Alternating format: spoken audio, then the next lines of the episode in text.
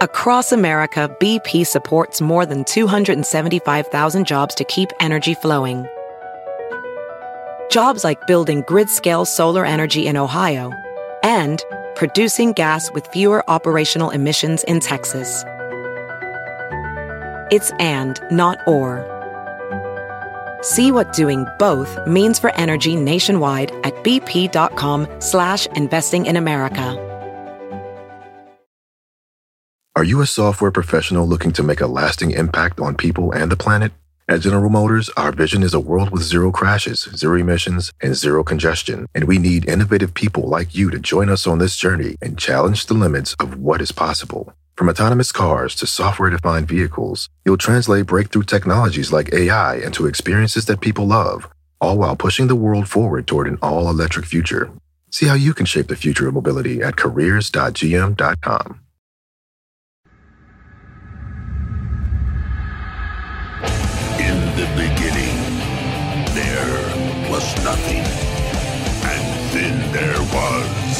the Drunken Peasants Podcast.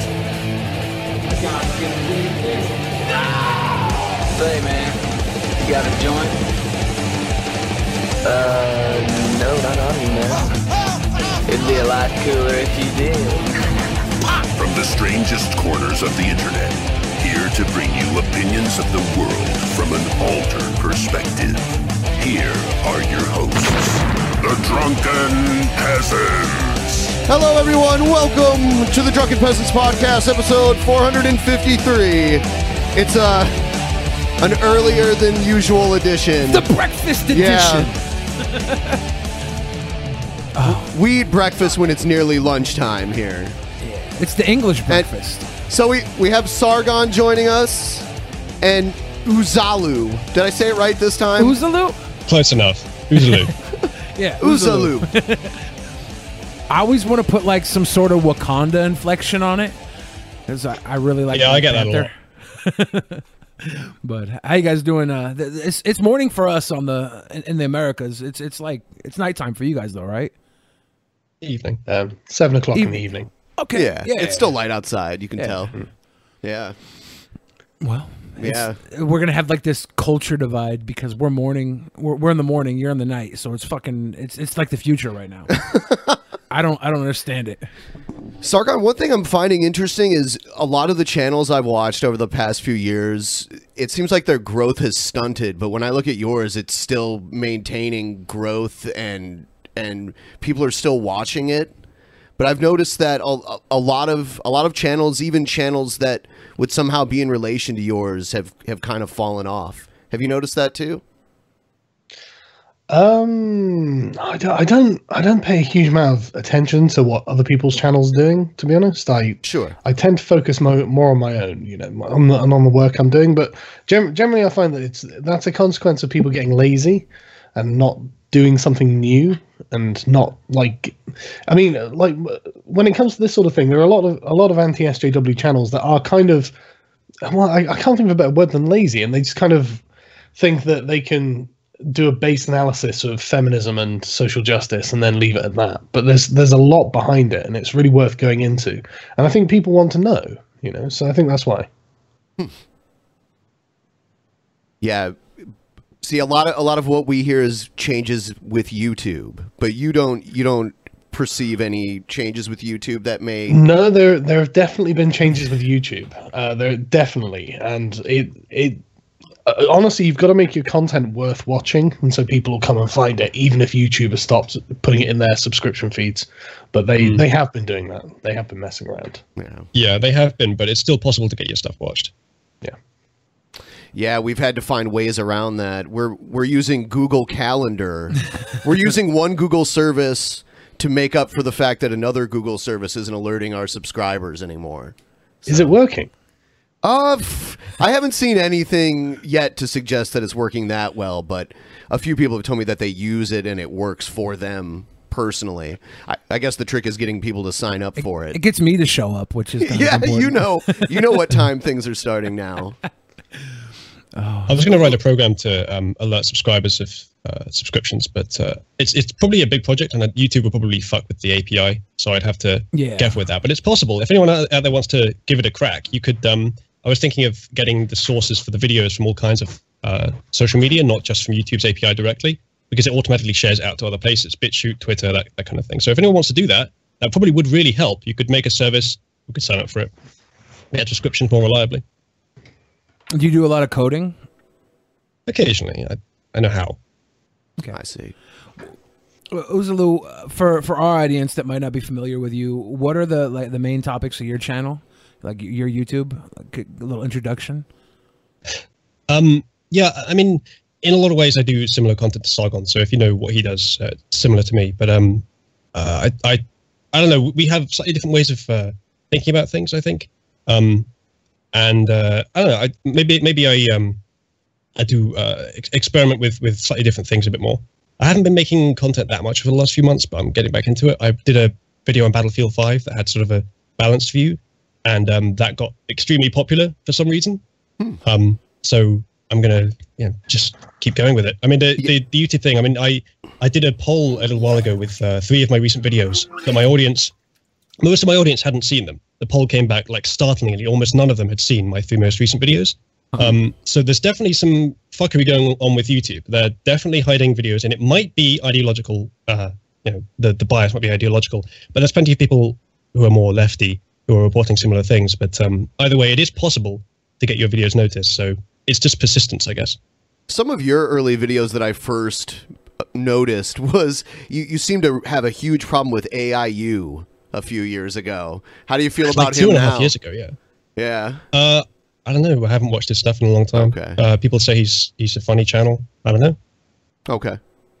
I watched a video of his the other day, and he was going through like the the countries uh, with the highest IQs. Yeah. and he was just like, "Oh, yep, they should be there. White country, white country, they should be there." I was like, "What the fuck?"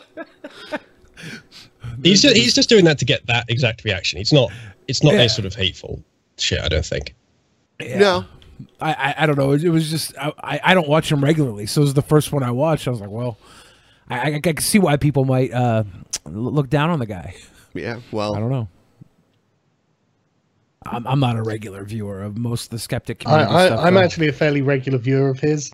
Um, he's he's doing it exactly as easily said, just to get the reaction. Yeah. Yeah, he It's a enjoys valid the strategy reaction if it he gets. works. Yeah. It seems to, to that's one thing that someone's been able to do consistently for years now and it seems to continue to work. Yeah. So Yeah. Uh, Sargon, uh, for people who might not be familiar with with you on our show, could you give a little introduction as well? Um, I I make uh, YouTube videos from a classically liberal perspective. Uh, I often talk about social justice, Islam. I would probably talk about Christianity if it was a present force in my life, but it's not. Right. Um, I, I can see that there are people in America who would be more concerned about it than I am. But at, thi- at this point, I think the sort of culture war against Christianity has been won. And so, the I mean, in Britain, the real the real challenge for us in the next like 20 years is going to be Islam. It's it's going to be difficult, frankly. I agree with you there in many ways.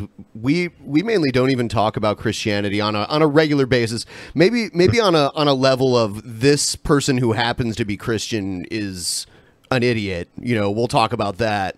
Yeah. But we don't we don't debate atheism, Christianity really that often. I wish this- somebody had the balls to go after Scientology. they do. Nobody does. They're People scared, do. man. Have you seen it? Leah Remini's getting like the shit kicked out of her right now. Not not literally. I actually had Ron Miscavige on. His his son is the current leader of Scientology, and he had to he had to make a daring escape from one of their compounds, and it was it was uh, I mean it's every bit the cult that you would expect. Hang on a sec, sorry. Yeah. Sure. Yeah, I I, I, I don't really um, see the the Muslim culture thing here in, in Seattle, right? Like, so I'm. I'm I not- mean, we we see the culture here. well, yeah, but I don't I don't see it like taking over like in Europe. So I, I really uh, I need I need to look at. Yeah, I mean, there's other parts of the look. United States where it, you'd notice it more, um, like Dearborn, Michigan. That's one place. Yeah, Yeah, They've Knox got County. They've got like a fifty percent uh, Muslim population in Dearborn. Well, if, if you don't encounter it around you, just uh, take uh, Central and Western Germany as a, uh, a warning not to uh, do what they did. Sorry about that. My my son, uh, it's his bedtime, and he came in to see me, and I had to tell him to go back. But um, yeah, there, there's there is a problem with Islam in the West, and everyone knows it. Even T- Tony Blair in Britain was the leader of the Labour Party when they decided that open borders was a good thing in Britain, and he's actually on record saying, "Well, there are millions of Muslims who just hold fundamentally incompatible views of women and homosexuals and things like that," and it's something that the West is going to have to deal with. And it's like, well, thanks, Tony, for for putting this this uh, on our shoulders. But yeah, it's it's it's really bad in my country in some parts. So Where would you say Yeah. it's the worst? Is it in the urban areas? yeah, the cities and Yeah, that shit wouldn't fly here in Seattle. We have way too many gay people, and they're pissed. They would like. Yeah, but in the U, uh, at least in the U.S., we get a lot of the SJWs that defend Western Islam, like Islam in the West. Yeah. Even though in Islamic countries their laws are atrocious to many of us. So I think it's uh, that you, you're identifying that hypocrisy because the social justice warrior types don't actually have principles that they work on. I mean, they do in a sense, but what they're working on is is power, and so uh, they'll latch on to anything that they can infect and uh, use as a vector to spread themselves. And Islam is a good example of that. Islam is very good at, at doing a similar thing, but from the other side. right. Um, and it's it, you know it's probably their biggest challenge, but they're meeting it head on. You know, they're, doing a pretty good job of um, integrating it with with their own stuff. And it's um it's this sort of addiction to preferential treatment of the outsider, of the weak, of the minority class, yeah. uh, which just seems to be um you know sometimes supporting the underdog, underdog just because they're the underdog is, is a good thing, but quite often it's uh, it's it's not a good thing, and we're seeing a, a good example of that now. They sort of um, take advantage of the good, the existing goodwill of Western people, and manipulate it to just gain power. Um, it's quite amazing how they're compatible value systems, isn't it? And I've been thinking about this a lot. I think it's the moral systems because mo- most people's moral systems are, are rooted in principle. Most people have something that is objectively right or wrong in their opinion. You know, re- regardless of who is doing it, this this thing is right or wrong. And so it doesn't matter if it's the most powerful man in the world or the most underprivileged, weakest person in the world who's doing the thing that is considered to be right or wrong. I mean, you know, like Bill Gates you know, helping an old lady across a road is objectively correct in most people's view. Most people will see that as a moral good. They they don't they don't take into account Bill Gates's wealth and riches and whatnot, and vice versa for like a poor person who's bullying someone. You know, they don't think, oh well, you know, I mean, he's poor and underprivileged, therefore there there, there are more there's more that needs to be taken into account. But if you look at social Yeah. justice and Islam, they they've got a very compatible sort of moral system that is based on the sort of con- the context surrounding it, and that's Yeah. that's quite alien to Western value systems. Yeah, you've got the elements of, uh, ironically, the combination of two ideologies that you would think would be incompatible postmodernism and Marxism.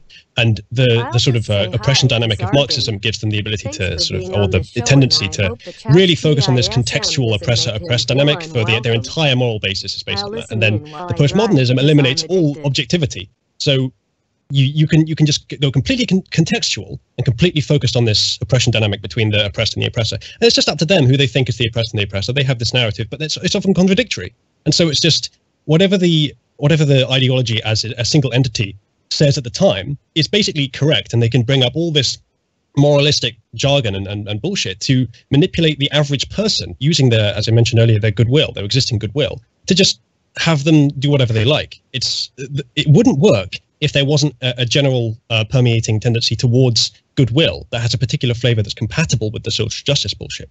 Um, I think before they can really uh, hit the bucket, uh, kick the bucket rather, they that sort of goodwill nature of, of Western people needs to be somewhat modified, not eradicated. Obviously, we still want the goodwill, but we can't have the intense obsession with uh, anything that sounds like racism is is the fucking devil and similar things. It has to be a bit more controlled, I think, and I think this is the way our civilization is going to learn that both sides can be extremes. Both sides can get it wrong uh, on Yeah. any issue, including when it comes to racism. Like racism itself, not not a great idea. the rabid uh, inquisitorial opposition to anything that smells like racism also not a good idea, and that's what we need to learn as a society. And the thing is, all of these things only work because we are self-reflective as well. I mean, all all of this is contingent upon the fact that we give a shit if we're being racist. If we if we didn't care, then I mean, they notice how nobody's accusing the Chinese government of being Islamophobic or the Burmese government of being Islamophobic. The Russian government. While, while they while while they're engaging in ethnic cleansing of Muslims, no one's leveling that charge against them because they're just going to shrug and say, "Yeah, get the fuck out of our countries," and we're not like that. so the the, the hmm. charge of Islamophobia actually actually holds water in this country and in, in the in the United States, and so it. I mean, and the worst part is you you're you are right about the postmodernist uh, aspect of this, Uzalu, because one of the things that postmodernism does is effectively removes the concept of a value judgment. If something is held to be valuable by one group, then it's considered to be as as valuable as any other group's uh, deeply held beliefs. And so when when you're using a postmodern lens, all you're doing really is is evaluating levels of power, and it doesn't matter that the people who say aren't holding power in our country, say Muslims uh, and Islamists specifically, it doesn't matter that their value system is utterly toxic. It, it just doesn't matter. What matters is the fact that they're not being allowed to express themselves in the way that they desire. And it's like, yeah, but that's obviously going to create further problems down the road. But a postmodernist worldview doesn't care about that. It's Yeah. worrying, frankly. probably one of the worst things about the postmodernist aspect of the SJW uh, stuff is that they they destroy the concept of merit from their uh, calculations. Um, and so, uh, an, an ideology like Islam is is viewed as just as worthwhile as the value system of the country that the Islamic people are currently in. So as, as exactly as Atagan was saying, you can have the perception that these two things are just as valid when one is basically seventh century and one is 21st century, and you know they both fit their centuries properly um, or or accurately anyway. So And I, I think a thing that is worth explaining with this as well. Why why this matters is because morality is. I mean, one one of the things that they will, the postmodernists will say is they'll say race is a technology, as in it's something that is how to describe it like it's it's like a function of a society. And so the way the postmodernists view is that categories of people are quote unquote racialized, as in the.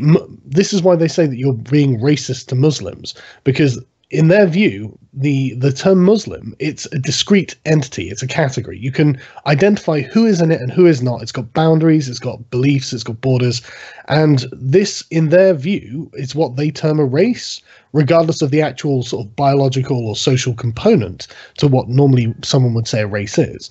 And so th- this is this is why they say you can be racist to Muslims, and this is why Islamophobia carries the same weight because Islam, if it's if we if we consider it to be just a collection of ideas, and I think that that's what it is fundamentally, then there is no objection whatsoever in the Western canon for us shredding it at every mm. conceivable level. That it has no rights, no re- there's no reason we can't just go as hard as we want against that. And the people who hold it, like you know, everyone used to do against Christians.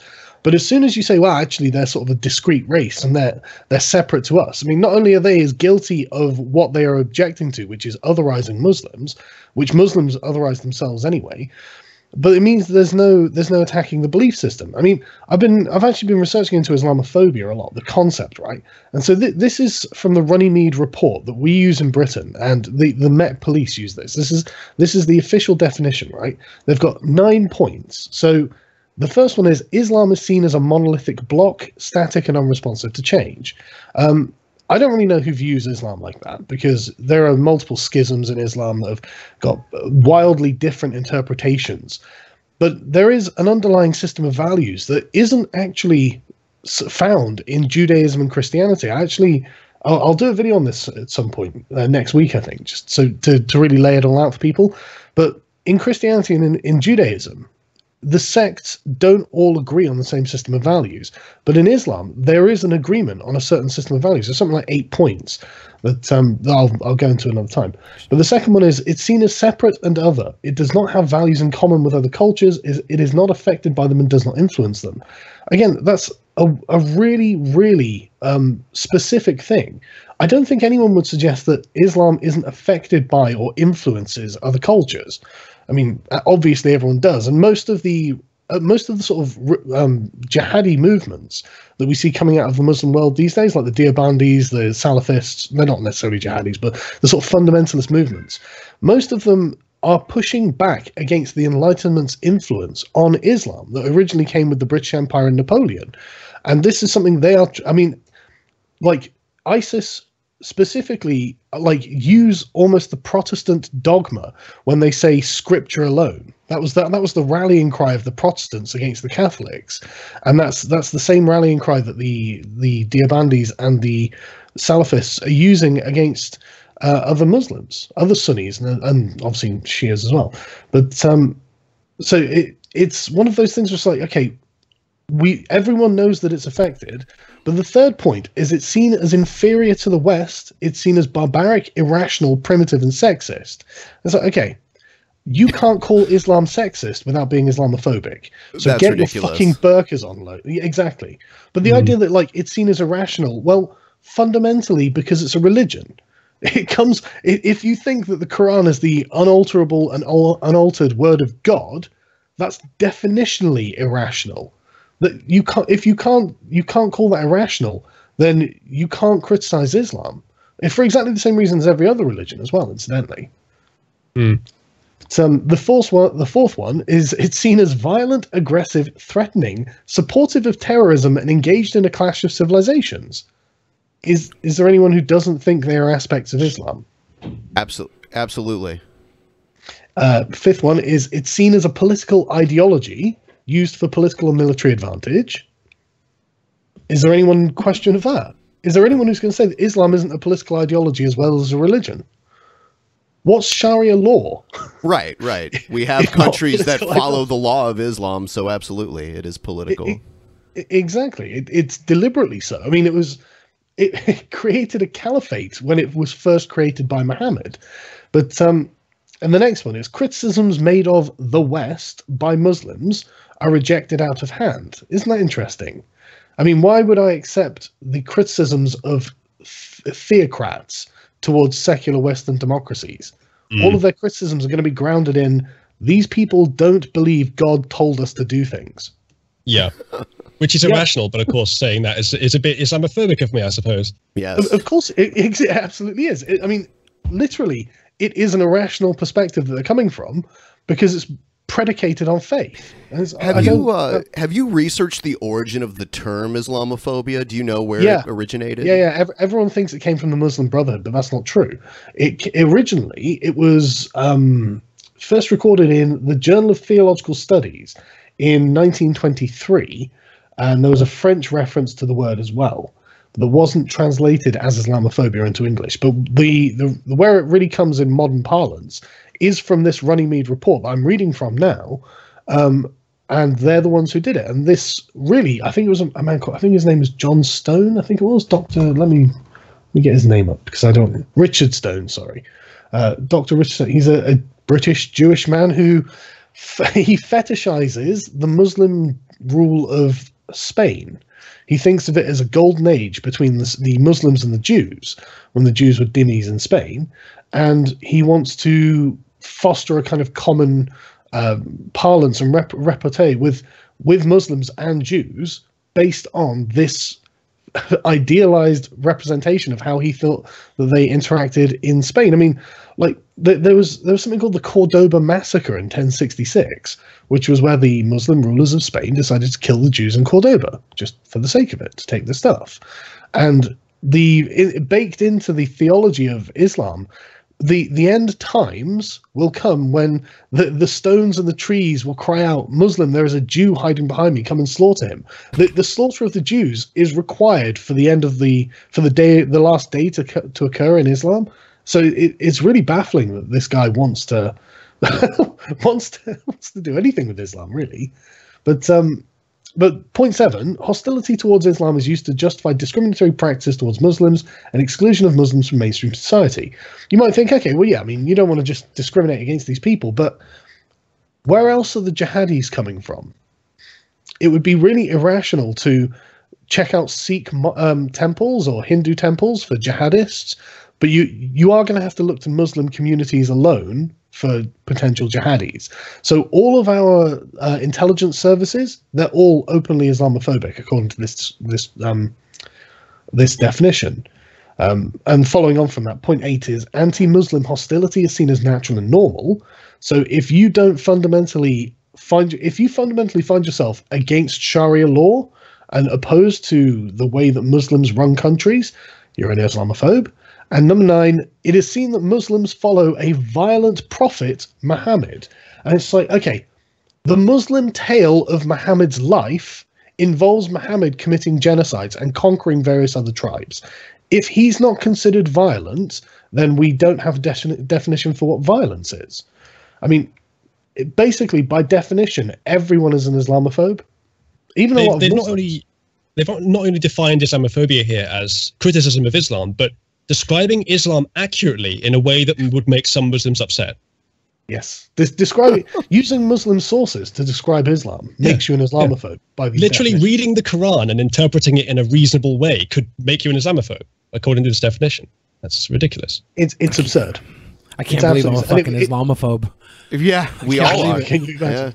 Yeah, everyone Never knew it. It devalues real. Uh, I mean, we we had a mosque here in the area that we live in that someone came and burned down. I would say, uh, you know, for for us to have rational uh, ideas and opinions about Islam, uh, coupling in that with someone who would actually burn down a building, I would say, kind of devalues the actual uh, Yeah. misdeed that was that was made. I think there may be more of a connection there, though, because it's the same thing with uh, violent video games. You, you let out violent urges in the video games, and you can let out critical urges of Islam in criticizing Islam rather than Right. burning the building down. So Right. calling him Islamophobic may possibly have contributed towards that happening. I mean, that, that that's obviously that's a demonstrable case of bigotry and hatred. You know, someone who's just going to randomly find a mosque, say it's a mosque, and then burn it down on the you know on the principle. That's hmm. obviously bigoted. But My co- I mean, my cousin burned down a Christian church, but it wasn't because they were Christian. It was because he had stolen the collection plate and wanted to hide the evidence. so there's other reasons to burn churches down, right? Yeah, true. Well, that sounds like a smart man. He didn't get away. Oh. Ah, never mind. Not he anymore. likes then. burning things. Have either of you been uh, posting any comment, uh, any content on Steemit or DTube? No, Uh, I posted on no. um, BitChute though. Is BitChute like that? Uh, a, a streaming service with or a, a It's like a video service- cryptocurrency? crypto video service. It's I don't know if it has crypto in it yet, but it's uh, peer-to-peer. It's, it's like torrenting, but for videos, which I, I really like that idea. It's going to Okay. cut their costs enormously. I do like the idea of uh, of BitChute. I recommend people give it a go. All my stuff's on there. I think Sargon's too. yep, yep, my stuff's on there. I've been meaning to ask Sargon uh, for a little while there. I noticed you were making appearances in the in the blood sports community on, on some of their debates that they were having. One thing I was wondering is how did how did it strike you when you heard them talk about how basically the Jews run the world? Confused they- them for they- Muslims for a second, did you? Yeah, they they sounded like Islamists uh, for a little bit. Um, I I don't agree with um, the alt right conception of the world. Uh, it, again, it's it's like all identity politics. It's just the, the narrative of victimhood. Here's a group that's oppressing us. Oh, you know, we have to get rid of this group. And it's like if only life were that simple. But it mm. was it was so easy to say this one group is the resp- is the source of all of your woes. It's nonsense. But the the blood sport stuff. I mean, like I've definitely stayed away from it because it's it's become really really cancerous. Well, it's pretty much dead now, right? Yeah, it seems Yeah, like they've all cancer kind of itself? cannibalized each other eventually. Well, the the whole thing was just built. It wasn't built on argument. It was built on character attacks, and so they were all Yeah. like running around like, "Oh, did you did you smear my good name?" It's like none of you people have got a good name. You all all day, every day, you call each other piece of shit, and then you sit there arguing and screaming with each other on streams. It's like that. This is not achieving anything apart It was- the destruction of your careers. It was proudly compared to like Jerry Springer, right? That that was. And Jerry Springer, the one thing you noted about Jerry Springer is all the white guys never knew how to fight, anyways. they were just throwing fists, and like nobody would ever get knocked out, and Steve would come in and pull them away like little fucking toddlers. But I don't know. Yeah. Do, do you really want to be the Jerry Springer of anything? you know, who wants to be that? Didn't he get? Uh, he he ran for mayor. He was the mayor of Cincinnati, and then he got in trouble for buying a prostitute with a check. I don't know. He about- wrote a check. Maybe. He was the Jerry Springer of Jerry Springer. for real. yeah.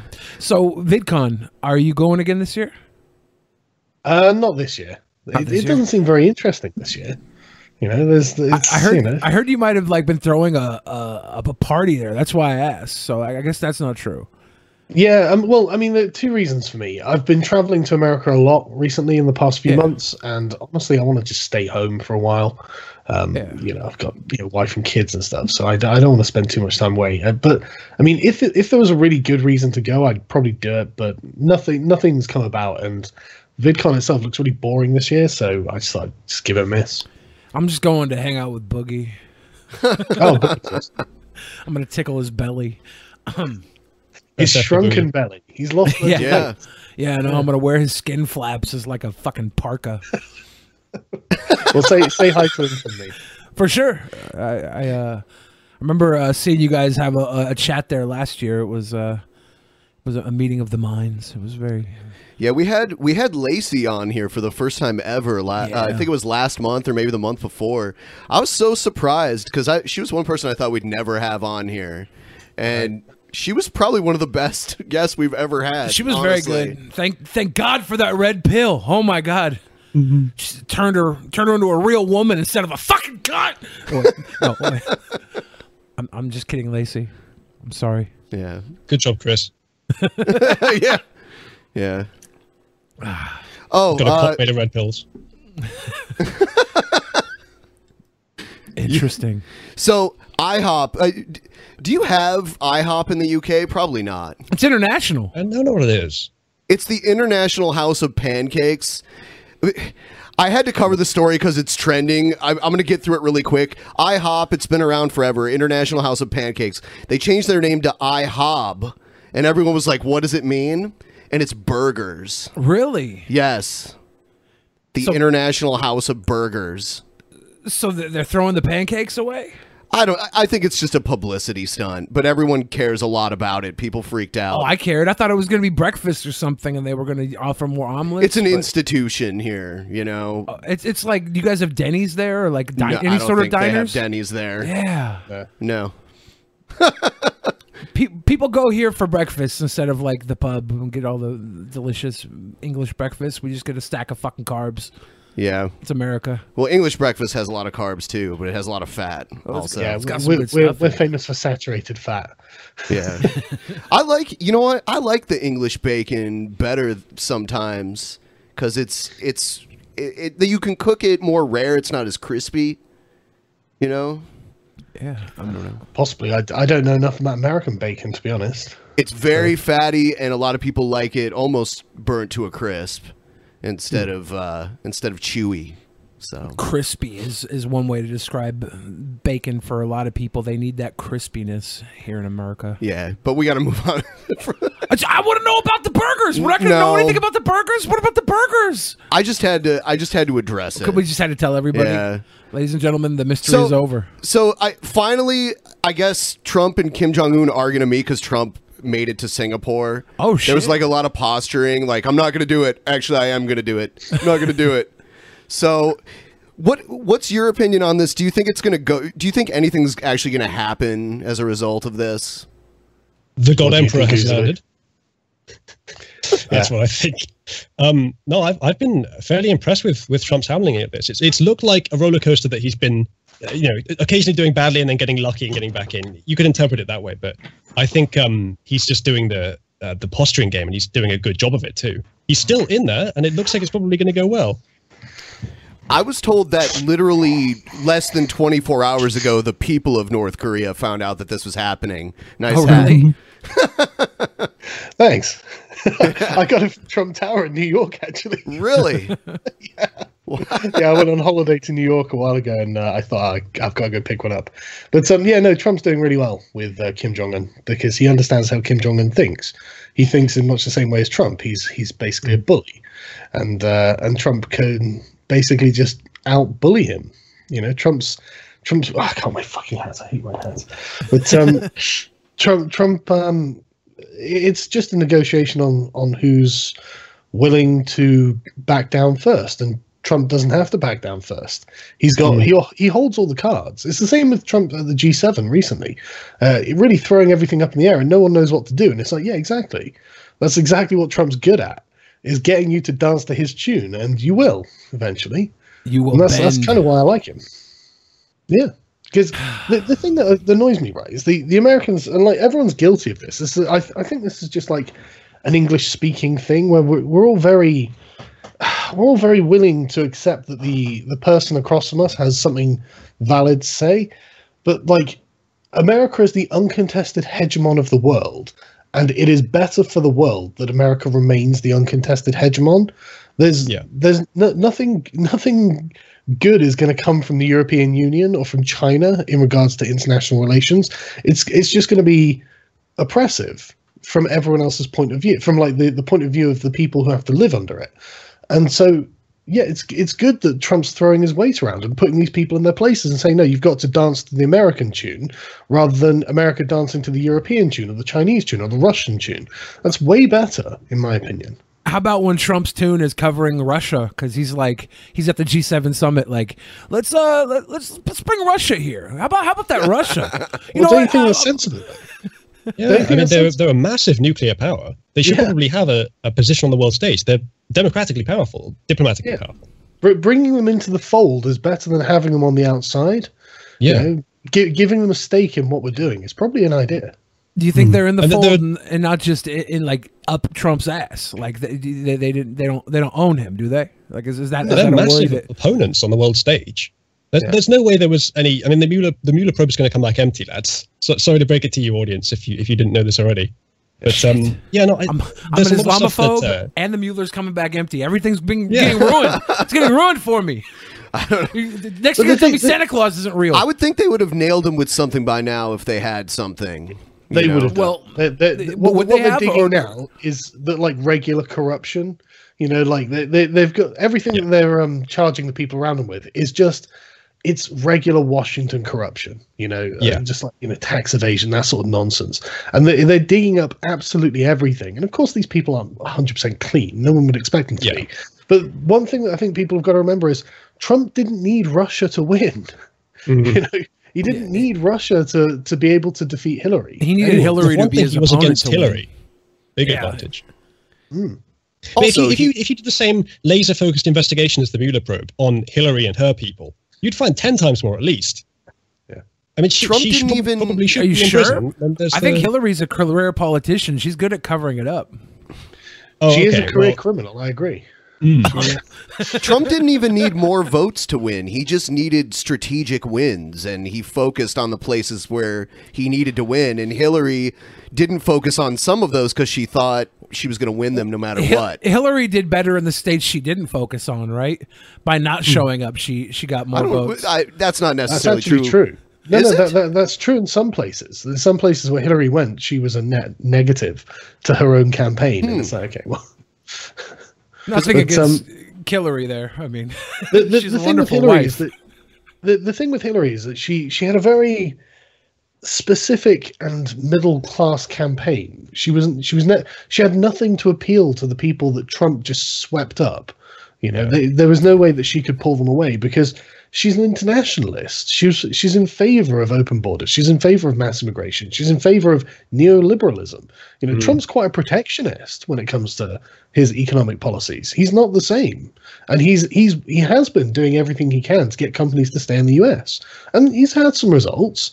You know, so he's actually when the next election comes around, he's actually quite well positioned to say, "Look, I've done a fairly good job." For the people who elected me, anyway. Obviously, the people who hate him are going to, you know. But, but I mean, they've kind of burnt themselves out anyway. What are they going to say? Oh, Trump's a racist. Trump's a misogynist. Oh, yeah, we've heard it all mm-hmm. before. We've heard it all. we, we before. know that's why we voted for him. Yeah, I why I I, got was the wondering. I was I was wondering to myself what ways can can Trump get a few more people from the left over on his side for the next election that he runs in without alienating his base. And then the other day he said he might lift the federal cannabis ban here. Mm-hmm. yeah. And I Yeah. was Isn't that- that's good. a clever move, isn't it? yeah. Look, Yeah, if you vote good me in again, weed for everybody. okay, okay. If he does well in North Korea, though, he'll get a lot of support as well. Yeah, he's he's doing some good stuff right now, and I I'm I'm interested to see where this North Korea thing goes. Especially, I hope it turns into a wrestling match personally, but that's because I'm white trash. That's I a think really you're good hoping that because Trump will obviously win. Yeah, even, even though he's Do you 70 years old, he's still quite a big lad, isn't he? You know, so But Yeah. Kim Jong Kim Jong Un plays basketball, and he's he's got Dennis Rodman in his corner, right?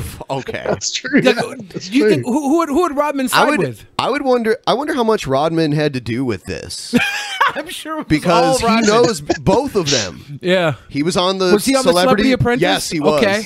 He needs to be like the referee in the wrestling match. He should be there at the meeting. It is be a- he there? a sumo Will he- match. I- I do we know be. where Dennis Rodman is on the 12th?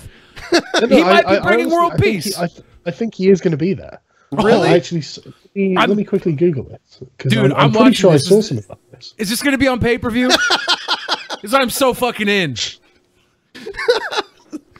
Live on Basketball match to save the Korean Peninsula.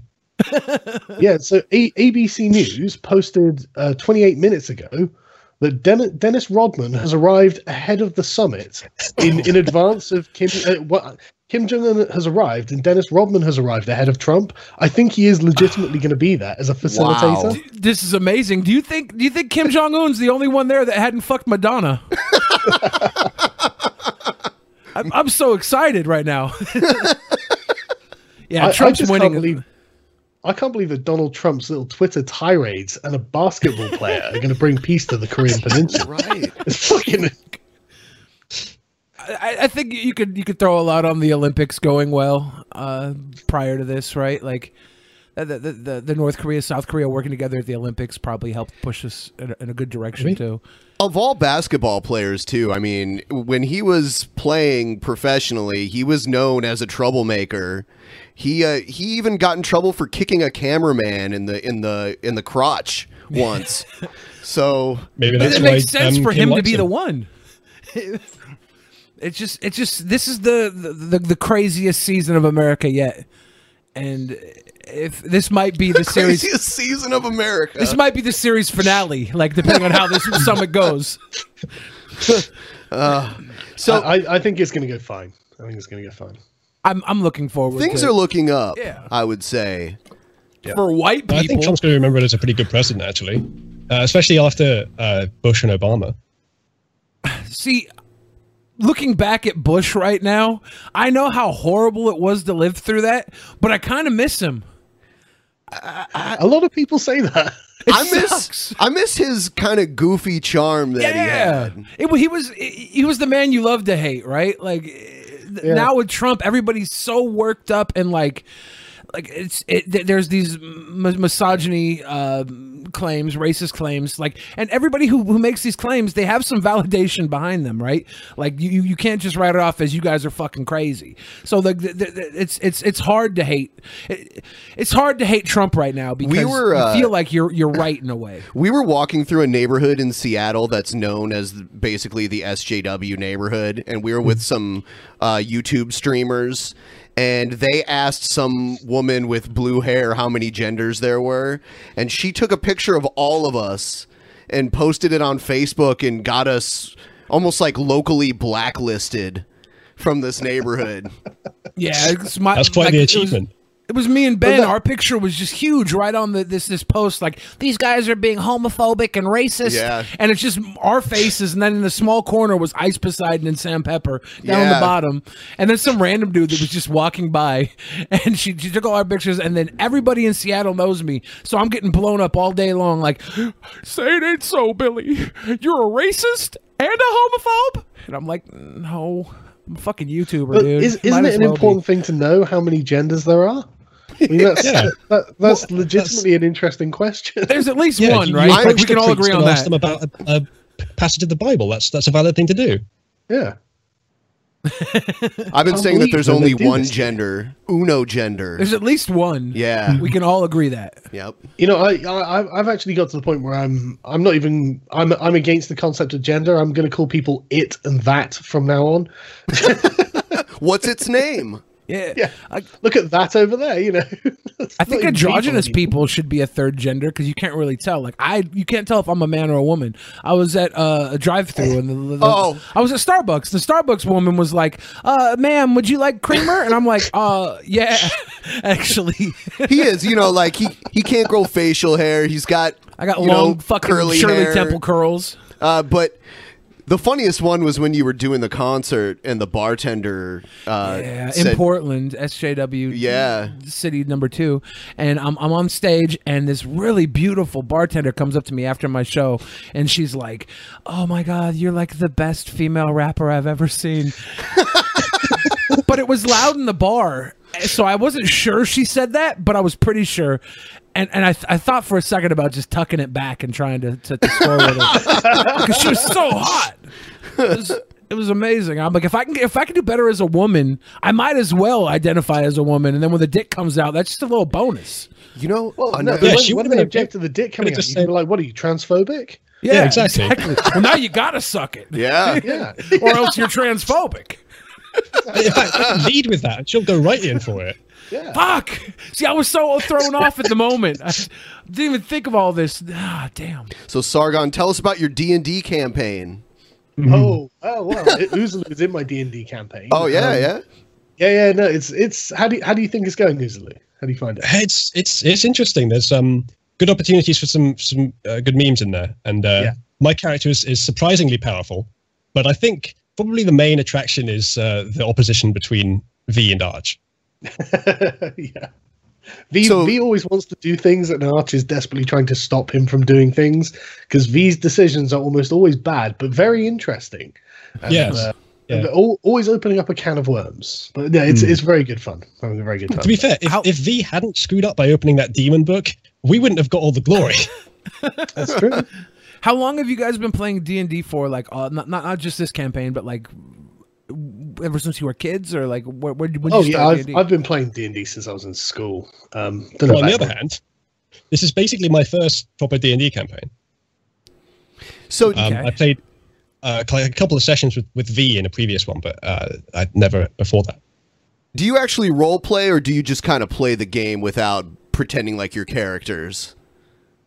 kind of a mix of both. Pe- people, um, it's actually really good because w- one of the things that's, that's interesting is most people don't realize that they're viewing the world through a specific kind of ideological lens, and they go around in their daily lives all day, every day, just viewing the world in this one particular way.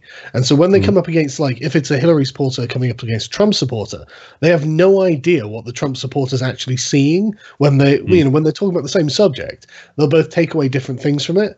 And the interesting thing about D and D is that the characters that like the, the the people playing it, their characters they've defined certain things that their characters are trying to achieve. And so it, it colors their view of the campaign itself. And it's a really good exercise in getting people to look at things from a point of view that they would never normally adopt. And Basically, uh, what you're saying is all crusades are just. yes, I am saying It's like um, my my character was ordered to butcher a bunch of peasants who'd been in a, a village where there was a demon invasion, and uh, he just did it, no question. He he found a bunch of peasants cowering in a in a cellar, just instantly killed them. I mean, I would never do that in real Were life. these peasants at What's least your drunk? What's your alignment? Uh, fuck everyone, basically. Like it- it's it's um. Basically He's- he's a- Nazi, but with a less cool symbol. Uh, I don't know about that actually. Um, he's he's a crusader kind of guy. He's a, a paladin who's uh, the conquest variety, and so it's like every crusade is just anyone who I've been told to crusade against is my enemy and should be utterly destroyed. But then you know you can you can be good to your friends. It's, it's an interesting kind of character. Yeah. My, my first character though was uh, was more of a, a crowd pleaser, but unfortunately the, the world saw fit to kill him off. Here, her off. Yeah. I've Yeah. never done a D and D campaign ever, so I'm, I'm, I always played Magic the Gathering cards, so I thought I was nerdy enough. Yeah. So so how did you? f- So did Wizards of the Coast make D and D better overall? that's a good question. Um, I can't comment on this. I don't know the details. Um, oh, I mean, uh, kind of like if you if you go back to like first and second edition D and D, then you've got it, the the system itself is fucking archaic, and Yeah. like you, instead of just having a bonus that you add to your dice roll to see if you beat someone else's armor class and see if you hit them, you you have this thing called THAC0, which is a, a, a number that you had to achieve to hit someone of an armor class of zero, because instead of going up, the numbers went down, and so you'd have to uh, calculate it by subtracting numbers from whatever you've rolled and whatnot, and it was unbelievably complex and Yeah. totally unnecessary. And by the third edition, they changed this so it's just all the numbers are positive, which made everything a lot easier. Um, and there's there's no denying that fifth edition is a lot more streamlined than 3.5, but I I kind of miss the 3.5. I, I, I'm not happy with fifth fifth edition very much, to be honest. Yeah, I I started playing during the TSR days, and then I I remember it it changed. Even the name of the game changed to Advanced Dungeons and Dragons. So, yeah, yeah, they did kind of simplify it, especially with this this most recent edition that they put out. I was Well, always hoping that's the acronym of ADD. Is that deliberate? yeah, yeah. Uh, did you uh, did you ever read like Dragonlance or Forgotten Realms or anything like that? Yeah, I fucking loved the Dragonlance books when I was a kid. I read them all. Did you see the animated film? It it was terrible. I did. It was shit. Yeah, It was. I was always did you- helping. Sorry, go on. Oh, I was just gonna say I was always hoping for for a live action Dragonlance film, but they just never did it. Yeah, but did you, did you see the live action D and D film? With Jeremy Irons? Was yeah, that the, it was when there was terrible. Marlon Wayans in that? yeah, yeah. Yeah, it, it was really You know, I think I may actually have seen that It's like terrible. years ago when I was a kid, and it was utterly forgettable. Hmm. Yeah, it, it is strange when uh, when you th- you have something you like and they make a feature film out of it and it's terrible, like the Super Mario Brothers film or something like that. But no, at that point in time, That you really couldn't get mad. Yeah, Super Mario, like they did something almost artistic with that. It, it was it was fucking terrible, but all the all the creative so like changes if I they take made. like a wad of shit and smear it on the wall and it, it makes like a pretty picture. if you make giant pinhead artistic. Goombas and then and then Koopa is just fucking was it Dennis Hopper? Was it just Dennis Yeah. Hopper? That was the, he didn't have a uh, did he at least have spikes? Like I can't remember. Did- he turns into a weird dragon at the end. oh, spoilers, shit. How- how- yeah, spoilers. How the fuck can you make a live action film out of D and uh, of, of Super Mario? I mean, like, like, come on, you know? Yeah, what why would did you they? think it was going to look like? Why would they do that before they do Legend of Zelda too? You know, hmm. because that actually has a story that could be told. Well, it's because. Mario was the biggest selling video game of all time, so the property was just hot, and then they turned it into fucking. The, it doesn't resemble the, the, the game at all, other than they're they're plumbers. Hmm. Okay, so here's the real question: The Room versus the Super Mario Brothers movie. Which is worse? Well, uh, you can you can that's up to interpretation how you rate it because which is worse or which is better for being so bad, you know. Chat, what do you think? One for the room, two for the Super Mario Brothers movie. The room had nothing to, to draw off of, so I think it's unfair to, to, to compare the two because we, we already had our mindset on what Super The Mario was room, supposed the room makes me laugh, and Super Mario Brothers doesn't even ironically make me Really? laugh. Yeah, See, I haven't seen the room. It's hard I to haven't get seen the through whole thing. it. I've seen bits of it. I, I watched the room after I watched the Disaster Artist twice, and the Disaster Artist is the making of the, The- room, basically. Yeah, the most interesting part of the room is h- where did this guy get all this money to make this movie? Uh, That's the most interesting question. if you look it up, he's like he started off as a, a peddler in France selling little toys to kids. His last name Oiseau is loosely translated to bird because he would sell little toy birds. Right. And he took that money and got, got into a shipping business where he would ship shit from France to America and sell like all this uh, like jeans and stuff in America. And he bought a bunch of property in San Francisco back in the the eighties. And then uh, the the economic boom in San Francisco made all his property The real estate, millions. yeah. millions. So he- he's got all this fucking money, and this guy was like, "Well, let's make our own movie," and he just dumped like seven million dollars into this shit film. And he was he was the, the the producer, he was the director, and he was the writer. Everything he wanted done, he could have done, and it was so bad. I think it's funny that he won't admit that he's from Poland, and when people ask where he's from, he says he's from New Orleans. New Orleans, man. I, I think he finally admitted to on on um, Jimmy Kimmel or something when they were debuting Disaster Artist that he, He has an Europe. accent. Yeah. Amazing guy though, just such a fucking weirdo. Like I can see why every the America loves him. You love an underdog story when the guy should be an underdog, right? Like he, he should have never he should have never been anything more than a little shit man selling jeans, but he he lucked his way into fame and fortune. So yeah, I'll, I'll take I'll take the room over Super Mario Brothers. I will too. I think chat went the same way. Yeah. Yeah. But not a I lot s- twos though. I saw Mario Brothers in the theater. Like, Really? Yeah, during its cinematic release as I a kid, not. excited to see a Super Mario Brothers movie. And you were disappointed as a kid? Absolutely. It was when- terrible. When I was a kid, I had no taste. I loved everything. My favorite movie ever was uh, Secret of the Ooze 2. Ninja Turtles with the fucking the, they they they beat the bad guys by feeding them donuts. It's a wonder why I'm so fat. I I, don't- I love shit when I was a kid. I think if I would have watched it when I was a kid, I'd have been like, "Oh fuck yeah, way better than the video game, way better." But I, I I don't know because I didn't watch it. I love the prequels when I was a kid. You know the prequels I'm talking about as well. Sure, sure. and that makes sense. You know, it was it was marketed towards children too. It was an event. Like even if you didn't like it that much, like it was interesting to, to see a cultural event. So I, I can't be mad at the prequels. Like th- they're kind of boring, and I, I fall asleep whenever I try and watch them again. But as they were happening, it was it was interesting. If the prequels didn't happen, was we wouldn't have the uh, we wouldn't have the red letter media Plinkett uh, sections, and they. I, I I probably watch them about once a month. So, you know, Yeah, they're great. I know. Yeah. And, and so, the Last Jedi. Everybody was saying that it was like a super SJW film. You, you actually enjoyed it, Sargon, or or, or I, I wouldn't say that I enjoyed it, but I had a good time watching it. um, Yeah, there were yeah, one the, or two the Last Jedi was it was it. pre- pretty obviously SJWE. And th- I, did mm. you guys see Solo? yeah. No. I actually did see Oh, you Solo. did. You did go see it. Yeah. Oh. Ah. Yeah, it- Yeah. really, really fucking bad.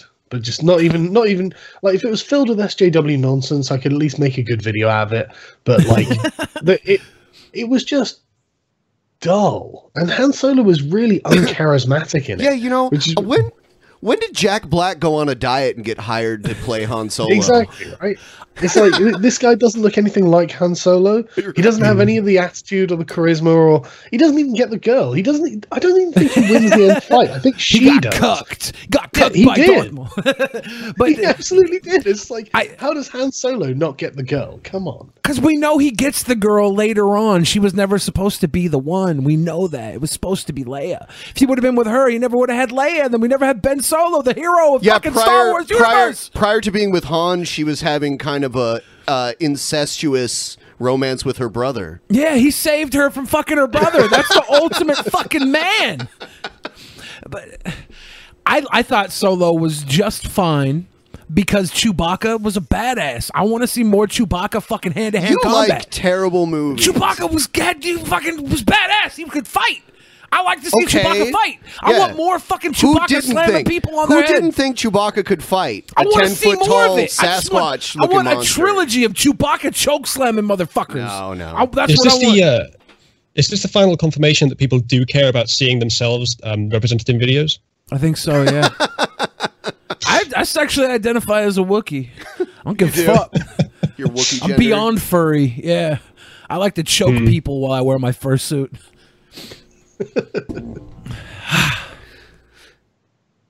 Here's yeah, I thought uh, the Last Jedi was was a little bit SJW. It had a few parts, but it was all right. It was a decent movie. I thought The- the, the Last part Jedi where was, she was was like- great. where she's like, uh, we- we don't win by destroying what we hate, we win by saving what we love, or something. That was retarded, and it like you just like clip to Luke destroying the Death Star. Like, okay, what would have happened if he just saved Yavin instead? Probably not. probably wouldn't have destroyed the Death Star, would he? It just doesn't work.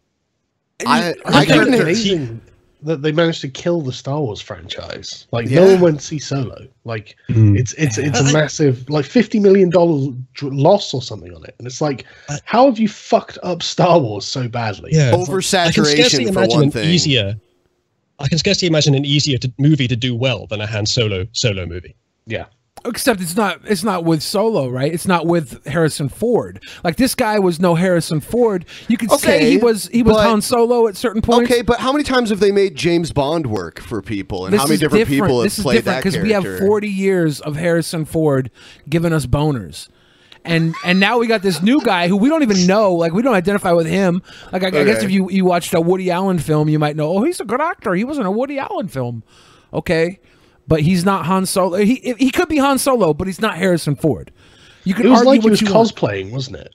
Yeah. You know, it's like a guy cosplaying as Han Solo, and it's like I don't think this guy is Han Solo. You know, um, the the guy playing Lando Calrissian was better, admittedly, but like Yeah. again, the whole like the whole thing, it feels like a cosplay when I'm watching these films, and it's just like I'd rather you just made a new film.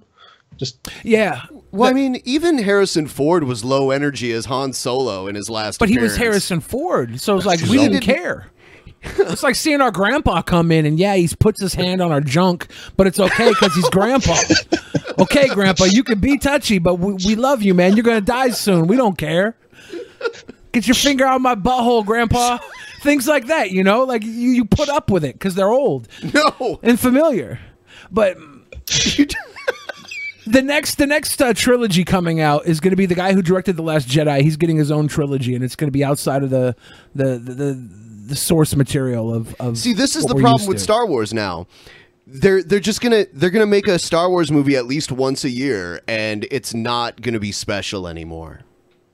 They have to figure out how to make it or good.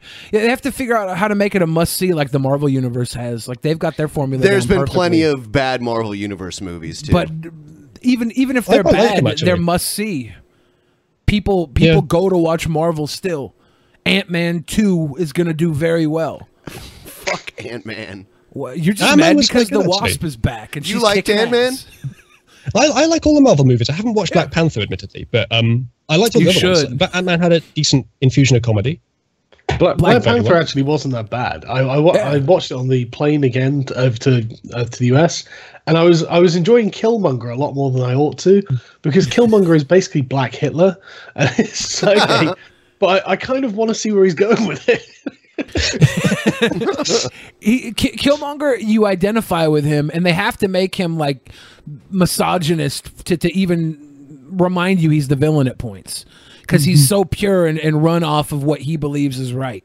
Which most bad guys, I think Marvel's been doing lately, is they, they show you why their side of things could be the right way. Even uh, Thanos right now, who's like the big bad Yeah. in, in their series, you you identify with him at points. I I, I think that's that's good for. Um, movies like this, these blockbusters, the, the, the, you look at the DC universe and they're so cut and paste bullshit bad guys. At least here with Marvel, they try and humanize them a little bit. Right, there's shades of gray. Yeah. for them. Yeah, I I, like- think um, the the idea of using overpopulation as the motive for Thanos. Sorry to spoil it. It's not a big spoiler though. I pretty much figured that out from the the basics. But um, Yeah, it's the motive. he's uh, it kind of worked, I guess, back before we learned as a society that overpopulation doesn't really happen or hasn't happened yet.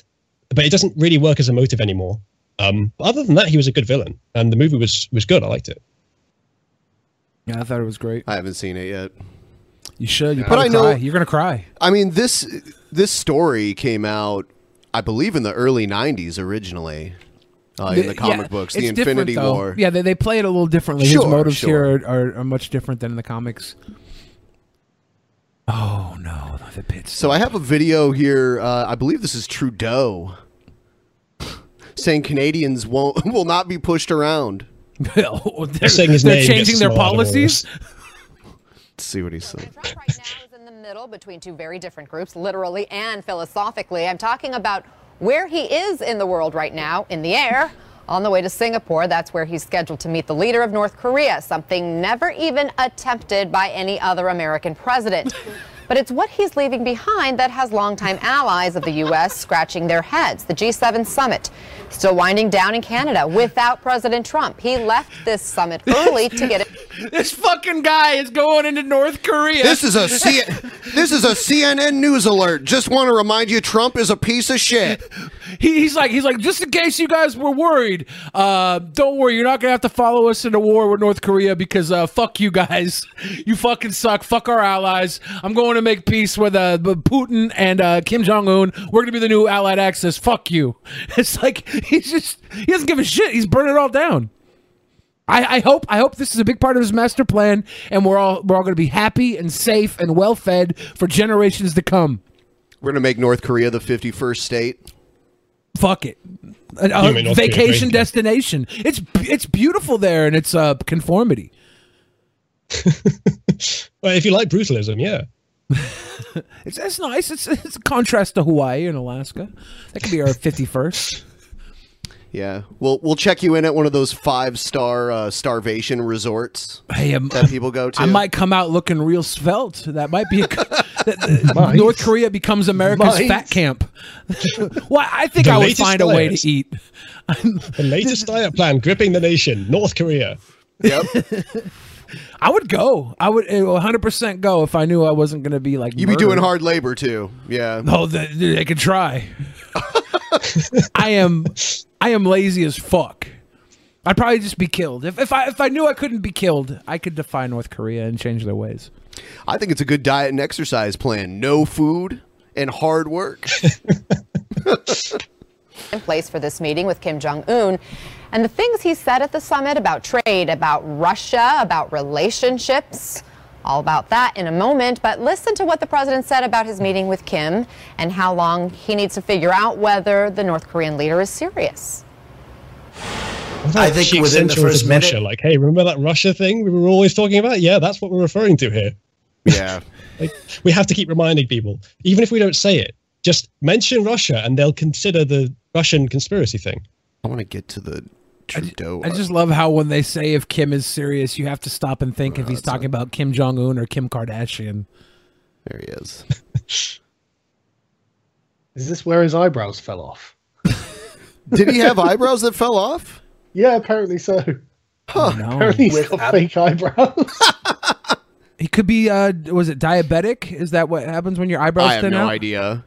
He may have just waxed them too out. much. We'll probably find out if he has any hereditary conditions by exhuming uh, Castro's body. What is that a rumor? No, it's I- not a I rumor. think- It's fucking true. yeah, I think if you put the two photos of him and Fidel Castro next to one another, the rumor is over. It's yes. Yes. Yeah, there's what, pi- they- pictures of them at roughly the same age and they look like the same person. yeah. Huh. I had no idea. And then, and then if you actually, if you get a picture of Pierre Trudeau up, it doesn't look a fucking thing like Completely different. Yeah. And uh, uh, Pierre Trudeau's wife was uh, apparently familiar with Castro around the time. yeah. So The- it's, you know, 99.9% confirmed at this point. I don't know. Oh, undoubtedly. absolute certainty Now is not the time for skepticism, Beck. that we move forward with retaliatory measures on July 1st, applying equivalent tariffs to the ones that the Americans have uh, unjustly applied to us. Uh, I have And made it very clear to the voice. president. yeah. What? What? Like, uh, what? Yeah. I, what kind of voice is that? Why does he sound like he's gritting his teeth every time he's talking? I think he's a ventriloquist by day, and he's just not used to not. Having well, he's definitely got someone's head hand up on his puppet. ass. But look, look at his eyebrows. It really does look like he has a fake set on, doesn't it? Like You know, sure. Something similar to that happened to Ron Paul one time. He had an eyebrow that fell off during a debate or something. is not something we relish doing, but it is something that we absolutely will do because Canadians, we're polite, we're reasonable, but we also will not be pushed around. Mm. Do you, do you think that like backstage he was like, right, okay, this is going to be a really serious speech I'm going to have to have. Tr- Trump's going to have to really know his place. Put the angry eyebrows on me for this one. I want them to take me seriously. Slant them more. Well, in South Park, Yeah, their yeah. eyebrows just bounce around, right? Like, Yeah. Yeah. and not being pushed around. You know, the I've been to Canada many times. The most common word you hear in Canada is sorry. sorry, buddy. Sorry. Hey, buddy, sorry. Yeah. So 'Cause the that's what they legends are say- true. Instead of saying like "pardon me" or "excuse me," their way of saying that is "sorry." So you hear it a lot. Yeah, if you go from Seattle to British Columbia, the first city you have to go through is Surrey, Surrey? and I got really confused. I was like, That's this, the city is so apologetic. Yeah. it was full of crackheads mm-hmm. too. So people with fucking like battle scars just from doing drugs. It was Wow. very, very weird place. The butthole of Canada, I assume. Here's uh here's another Building video. North Wall. Virginia. This might have been the same guy you sent me a, a story about. Okay. But this one says Virginia congressional candidate wants to make incest legal. Is this the the guy who openly said he was a pedophile too? I don't know. Th- th- There's so many candidates that are running right now Let's see. that are It just doesn't trying seem to like a wise sneak in. campaign you strategy about to me. this next story because a Northern Virginia candidate running for Congress has some shocking, dangerous, and downright disturbing views about children and women. Nathan Unbiased Larson journalism. is an accountant who lives in Fauquier County. It is him. This is hard to oh, read and certainly hard to hear. They He don't even wanna read. admittedly thinks it's okay for adults to have sex with children. He even wants to make it legal. So is he why- a Muslim? What the hell? No. but he is 'Cause he, is could- he running could, for He could get around all of this bad publicity by just doing the shahada. Like, He's independent. He's, he's not. He's not politically aligned. You're right, right. So, But I mean, he's. I wonder why no went to- parties will take him. right. I think he went to prison for outright threatening Obama's life too. I think he sent him a letter or something saying he was going to kill him, and he went to prison for So it. we can definitely so say he's not, he's he's not not a serious candidate. He's a joke candidate, surely. Apparently, well, maybe it's serious in his warped view of the world, but no one else is taking him He's serious enough to have bought a suit. I saw a picture of Yeah, the guy. yeah. He, d- did he they at least had a a picture of him? suit. Because I'm, I'm pretty sure I, sho- I saw a picture of this guy and I was like, yeah, he really looks like the sort to advocate pedophilia. I mean, yeah, Well, It worries me more that it's incestual pedophilia now. He's like, get get him ostracized from his family for one. What else can, can be lumped on there? What, what, what do you reckon? Like a family pet? I don't know. what, what the hell's the dial? Family puppy? Like, yeah, my, my platform is incestuous pedophilia. vote, vote for me. Like, Hey, give us twenty years, man. Maybe maybe he's we might be on the wrong side of history. Is all I'm saying. That's true. He's probably just ahead of the curve. I'm, actually, I'm actually good friends with this guy. oh yeah. Yeah, what was it the, the, the Bible said? The pedophile shall inherit the earth? Something like that. yeah. Is it Onision? No. Billy's Inappropriate. buddy is with Onision. Inappropriate. He actually hangs out with him. It's my bud. I'm Yep. gonna hang out with him Wednesday. Yep. Going to his house. We're gonna have mimosas. Virgin. You're gonna let Onision get you drunk? He might No, Bill virgin. Cosby He doesn't you. drink alcohol. Oh, okay. We're gonna have virgin mimosas. It's just orange juice. Tim. Normally, we don't give people with abhorrent beliefs Ugh. a platform in which to share those ideas. But this man is running for Congress, and as much as I personally hate to put this man on Oh, TV, shut up. we believe You're it's just doing this for important the for people to entertainment know value. Just get on with why it. he's running for Congress. She's only mad Nathan because Larson- she's not. there he is. Yeah. Oh my god.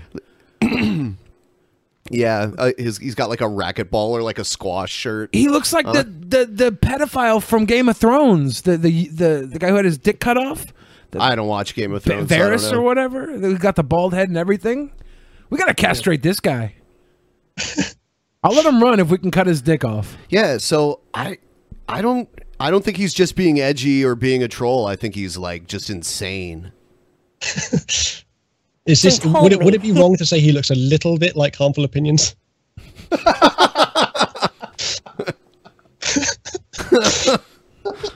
hey Tim, much love. He wants to, quote, restore liberty and make incest legal. What about sexual relations with your own children? Like, I, I would favor like le- legalizing incest, Okay. Why is that? just because I don't have brain uh, cells, but personal I do have little sister. What about uh, the children's God, rights? he's he's like an extreme libertarian.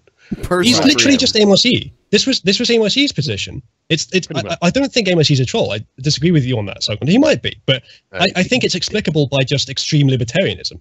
I, it's the same thing with this guy. I mean, this, this guy's clearly a bit nuts, and so he's going far too far with it. But the same thing probably applies to Amos. And from an extreme libertarian position, you would answer these questions in the affirmative, even, even though you wouldn't actually support them happening. You might, you know, bring your, your band of, of, of ANCAP militia out to stop someone doing paedophilia, but you wouldn't want to have it state regulated So- because you're a fucking extremist libertarian. So you think Amos Yee really believes what he says, and he's not just doing Yeah. it for attention? No, I, I talked. Well, maybe he, he maybe he is doing it partly for the attention, but I talked to him around the time he started advocate, advocating it. Afterwards, I should say, I didn't influence it, but um, no, I, I he's- Basically I planted the seed yeah. that grew the tree. no, well, I maybe watered it a bit. But no, no. Um, I think he's. Uh, I think he's serious. Um, I, I, I, you know, talked to him. I did a stream with him I, for for about two days. I turned him into like a, r- approximately a centrist. Um, and then a couple of days later, he talked to his ANCAP friends again, and then he was an ANCAP again. So he's someone who is just desperately searching for an identity, and I think the fact that he's been uh, oppressed, arguably, by his by the Singapore government, um, led him to go extreme libertarian, and that was his identity.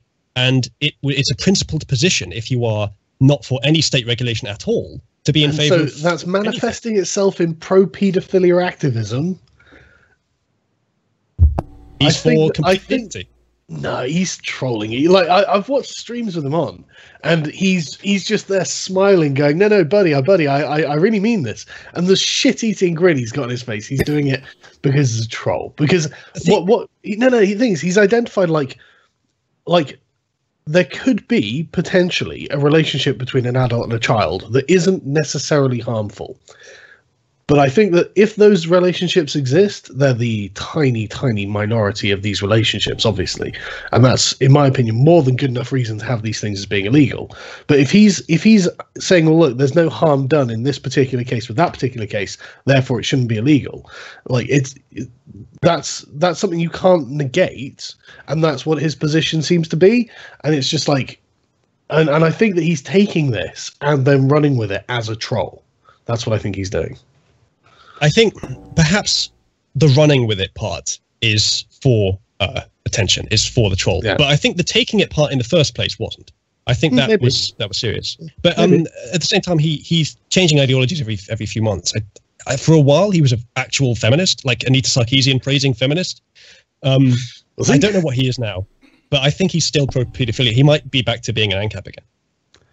Didn't he lose his YouTube channel? He lost all kinds of shit. He lost houses over this. You This know, at this point, stuff. at this point, it sounds like we're talking about Brett Keane.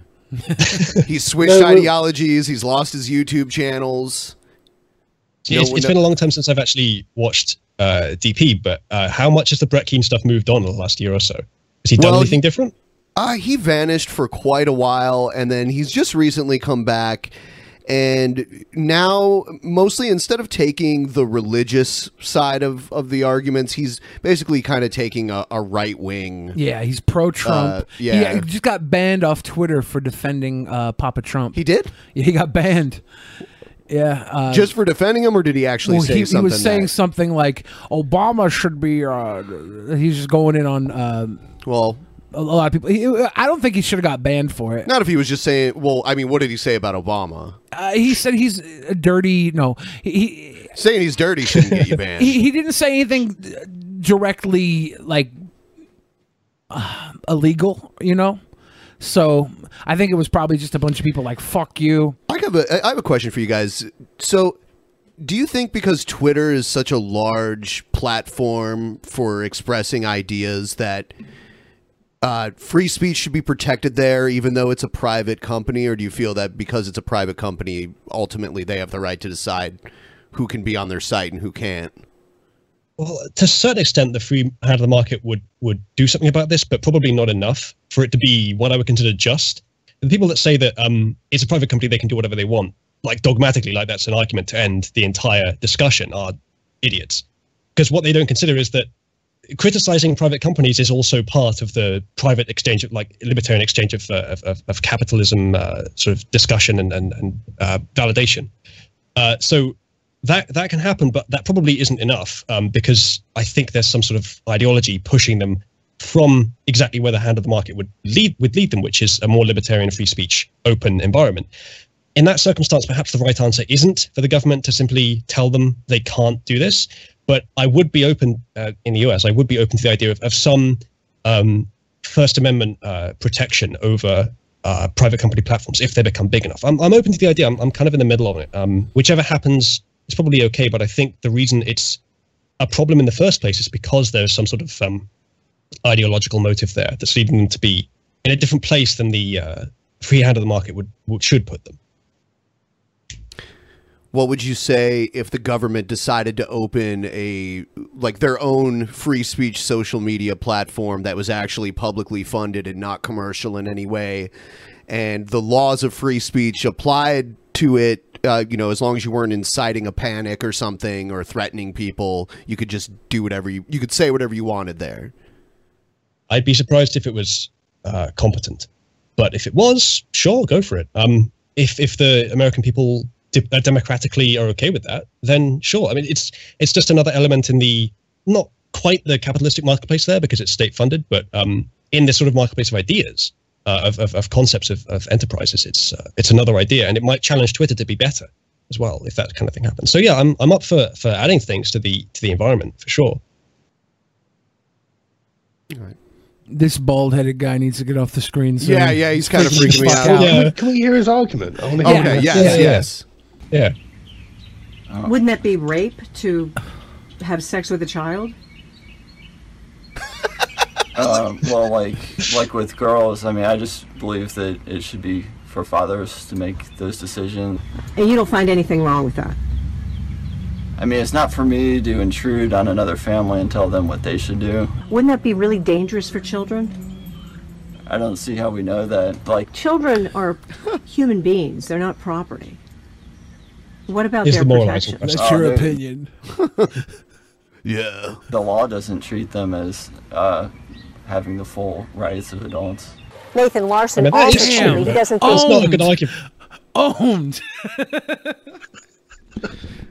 So, so Why? because there are some we prevent children from having, we should prevent them from having the rights of bodily autonomy from sexual uh, invasions. I don't, I, Yeah. don't, I can't, don't see the collection there, the, the connection, the logical connection. Should be allowed to accuse their husbands of rape. Now, I talked to the Virginia State Board of Elections, and they tell me that Nathan Larson is not an official candidate because Aw. independents cannot be official until June 12th. Oh, but okay. Larson Oh. says he's gotten the required 1,000 signatures and filed the paperwork. How many of those did he forge? Seriously. Honestly, he probably just went to a NAMBLA meeting, and they're like, "Yeah, Yeah, but that- One that's- isn't thousand it legendary trolls in this area. Like, are you telling me if someone knocked on your door and they said, "Hi, I'm running for Congress and need a thousand signatures," and be like, "Okay, what's what's your platform?" It's pretty loopy. You're going to enjoy it. Uh, yeah, go on. I, I, I bet what happened is like they're they're identifying this this uh, moral impunction against him or whatever the word is for for the paedophilia stuff um, because they can because he's an extreme libertarian. But he doesn't introduce himself that way. When he comes to people to try and get their support, he just presents himself as an extreme libertarian. And in the US, that probably fly quite well with a lot of people. So I, I wouldn't be surprised if he got the signatures, but he didn't get them by saying I'm a paedophile, did he? By, by the way, incestuous paedophilia, I'm for it. Would you like to sign my? Just in case you were wondering. all the signatures came from the orphanage." He's running in District 10, which is not where he lives. District 10 is represented right now by Republican Barbara Comstock.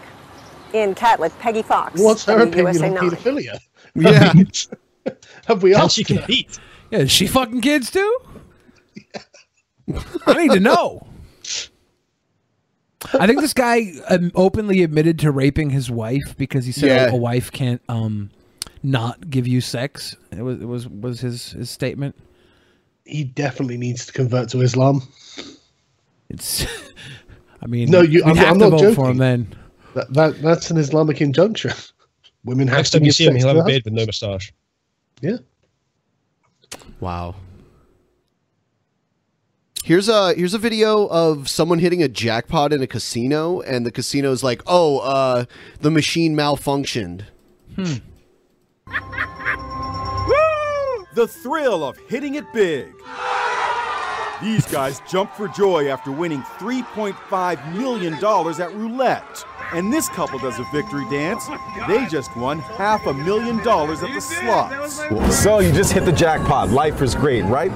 Not so fast. Sometimes the hardest part is collecting. I thought it was my lucky day. I thought I hit it big. I thought I was. Wow, that that was some acting right there.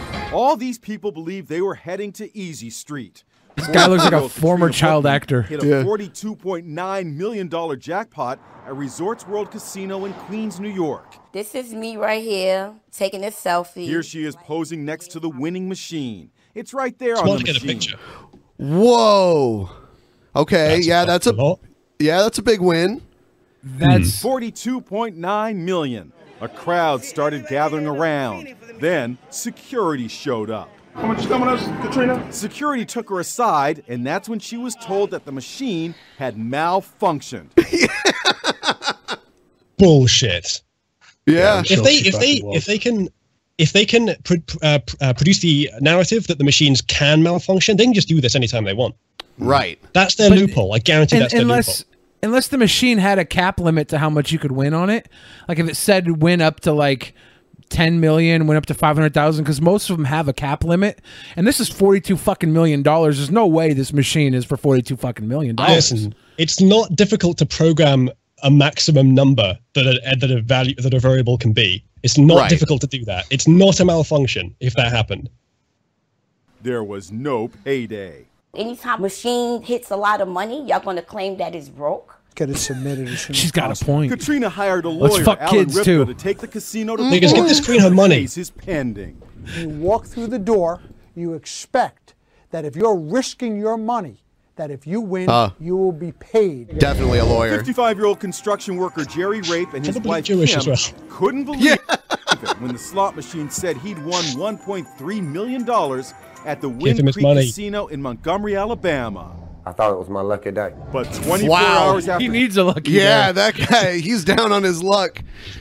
he hasn't had a good job Jerry since he was, an also extra told the machine malfunctioned. Lord of the Rings Very devastating. Lawyer Matt Abbott. In Oh, this you, circle, you got a lawyer with a ponytail. He This means lawyer- business. he's Oh, he's also a, a porn star circumstance, the Creek Indian tribe was the judge.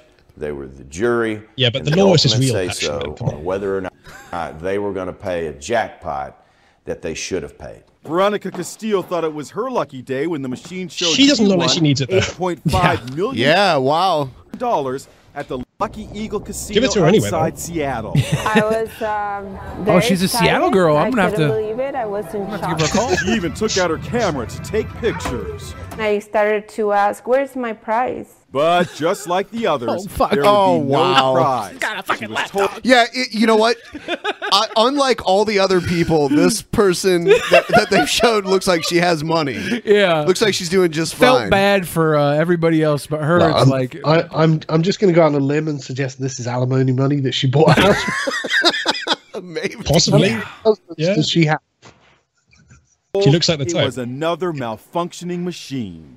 They took my money and they didn't want to pay my winnings. Washington is one of the handful of states that has its own casino lab where gaming machines are regularly inspected.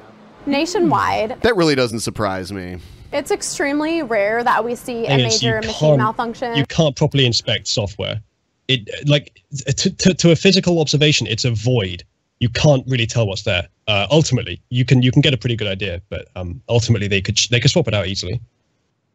Yeah, I I'm in favor of them paying. You you know a casino has that much money. 42 million in Queens Yeah, There's- probably. there's, no way they could pay that woman 42 million dollars in Queens They'd have. Well, what do you mean? Why? Because it's Queens? it's uh, the, the casino in Queens is not operating at a 42 million dollar surplus Maybe not in a day or anything. I mean, I, I, I, it would bankrupt the casino, right? If, if that's what, if that's what we need to do, bring Yeah. the lawyer in and bankrupt them. I don't Li- give a shit. listen, the casino is, is playing a risky game themselves as well, especially if they're using shoddy software that they can claim is malfunctioning. If they promise a certain amount of money to these customers, which is what they're doing when it comes up on the screen, they owe that money. I mean, maybe maybe you could have a court case where if it's um if the number happens to be the uh like it, you, you know you go to minus one on a um uh, non-signed integer and it goes to the maximum number.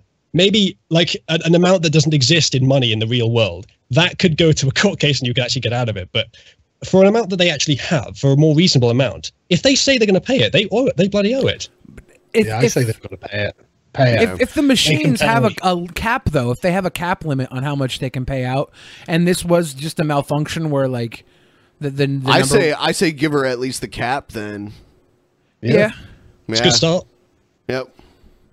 I don't know. Yeah, it'd be interesting to see how this plays out in should feel court. pretty confident that when they're sitting down at a gaming machine that it's going to function properly. That's little solace for Katrina, Jerry, and Veronica. Thought she was a millionaire. Katrina and Jerry look so terrible, and then Veronica's like, "Oh, look at my little Muffy." I went to the casino with my husband's alimony money. And, Yeah. and I won again, but this time they didn't give it to me. For exactly 15 minutes. I'm She's got the to soul of her husband I'm- trapped in I'm that not- dog.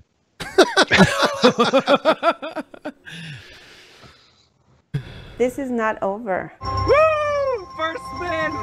We'll let you know what happens. Casinos say malfunctions are extremely rare, and when errors occur, oh, any payouts are void. In the case, Extremely rare. Only when people win millions of dollars. That's when they and happen. they're, they're always void as well. That's the important part. You know, whenever we hmm. declare something to be malfunctioning, it's a void. Just so happens that it's on your forty-two million dollar win. By the way. Yep. Yeah, let, let's let's- let's make them pay out these amounts and then see if they decide that it's more worthwhile to spend the money on making these machines not malfunctional instead of paying it out when they actually owe it. They should have like a base payout for when something is uh, malfunctioned that, that you get automatically, like an insurance policy that gives you ten grand or something.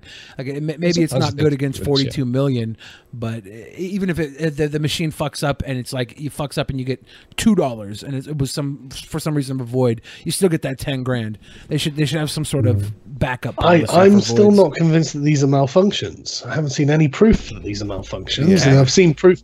All, all I've seen are high payouts that the casinos don't want to have to pay. Right. So, Yeah. Yeah, no, if, if they're going to claim malfunction, they should have to prove it in a court of law. Yeah. Oh, I'm, I'm sure Which is that they, difficult they to have do some well. concrete proof for not paying out. Like they, they, they have to. They, they can't just lie.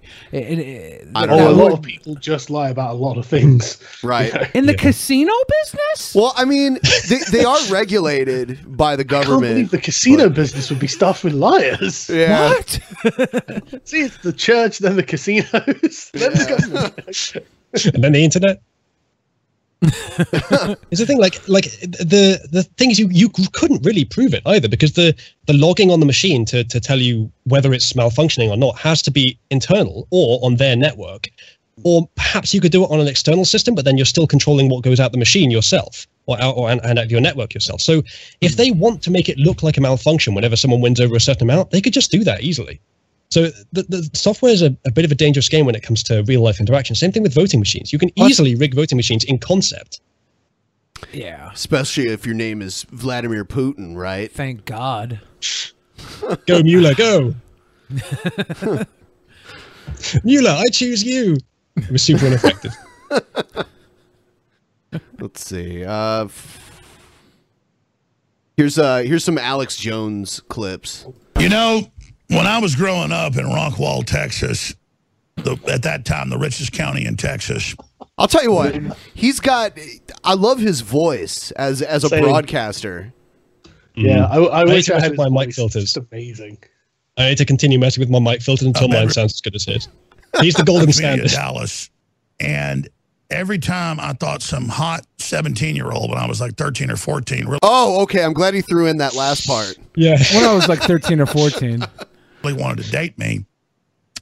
And I'd drive out to some big old mansion of theirs, and I mean real mansions, helicopter pads, private landing fields. you Guys, he name was such a stud. Yeah, when I was 13 or Have you, 14. have you seen the pictures of him when he was young? Yeah, no, was, I, I know was he, quite actually a good-looking was. lad. He was in good shape. Yeah. you know? Yeah. So I This wonder is when when he got was 13 into or 14. Leaves now. he would drive to these mansions with helicopter pads when he was 13 or 14 to fuck these 17 year old heiresses. Well, these these What oil Are you saying tycoon you don't sluts. believe him? It's fucking Alex Jones. Have you heard that voice? Do, do I? Have you heard the fucking bass on that mic? No, I just want to make sure I'm telling his story correctly. Yeah. Generations from now, we're Yeah. going to be hearing about Alex Jones and his and his his 13 year old sexcapades with with oil tycoon 17 year old sluts. Yeah. I'm excited. I want to.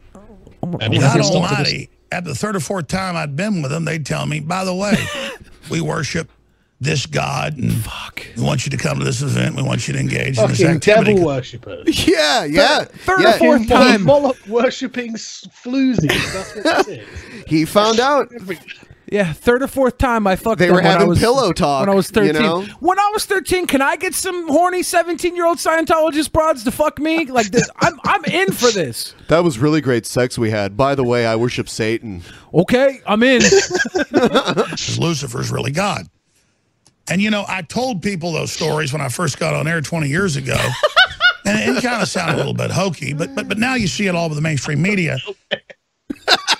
Sound a little bit hokey. But now we see it everywhere. Oh, and Dude, there's a spiritual Luciferian component. sluts are so common these days. Yep. They're fucking everywhere. Get the demon thoughts out. Remove. Yeah, we need this. the Not a- Demon Thought Patrol. yeah. Power I think trip. this is a good they time for the God Emperor to make a landing. do interdimensionally, because believe me, they weren't trying to get the average That's person to go do yeah, that. Everybody thought like, Yeah. Why are you dating the head cheerleader or the head senior when you're a freshman in high school? Well, because, you know, she was driving me out there in her $100,000 Mercedes, and that was 30 something years ago. Driving me out there in her her, her $100,000 Mercedes, that'd be a $300,000 Yeah. Maybach today, to try to get me into the cult.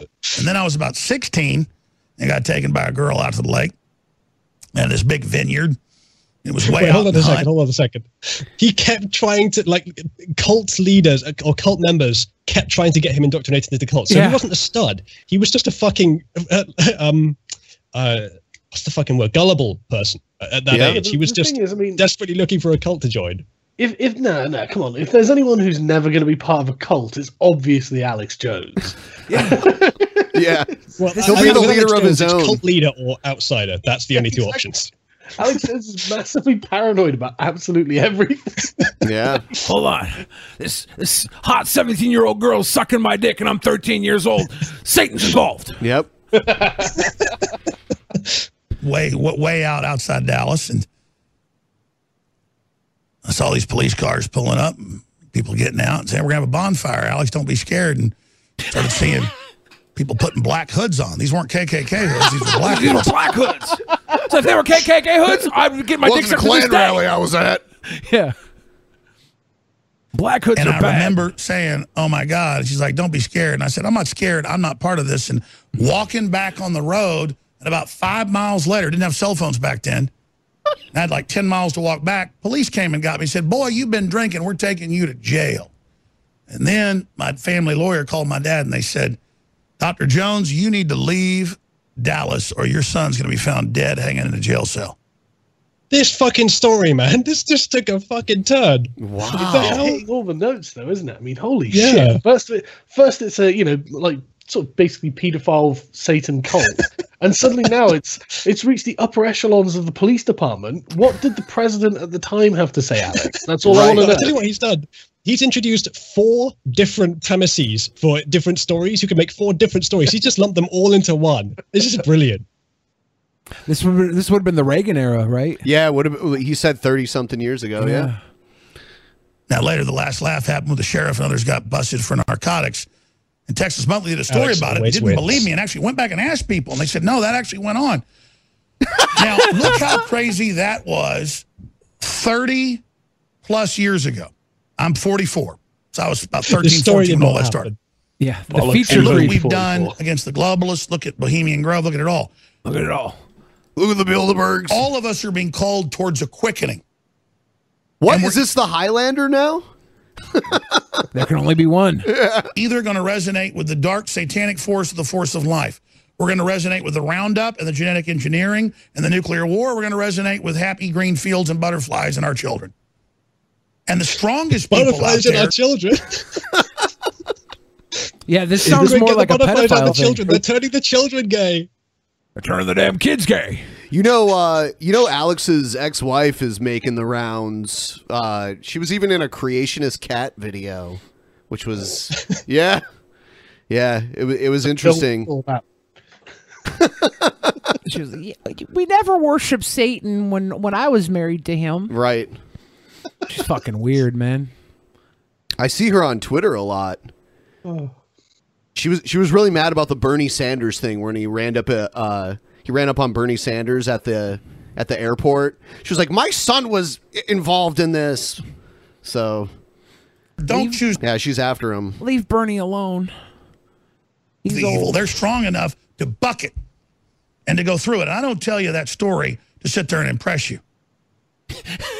Don't 'Cause be I'll be impressed honest by my you, I love 13 year women that were old dick great pieces of scoring with these 17 year old Satan thoughts. Don't be impressed by that because they would have fucked anybody. All right. Yeah, they were fucking me three or four times before they indoctrinated, tried to indoctrinate me, but, but, but don't be You know impressed by really strange that. about this is that that story is wildly impressive on so many different levels. It's so creative and outlandish.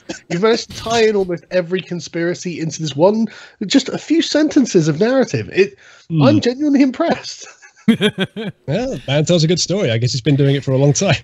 Yeah, and it's strange that we're just now hearing this story too. Well, he said he said it about 30 years ago and people didn't didn't. Oh, I thought he said then. this happened about Well, yeah, 30 but when he first got into the, the radio, he brought it up, and he said people refuted it then. It sounded a little outlandish, but now, after 30 years of feature creep of Satanism on the rise, the point where it's in our Jay Z videos, our Rihanna's, our Lady Yeah. Gaga's, like. Now everybody knows that. Oh, of course, they're fucking 13 year olds and trying to indoctrinate them.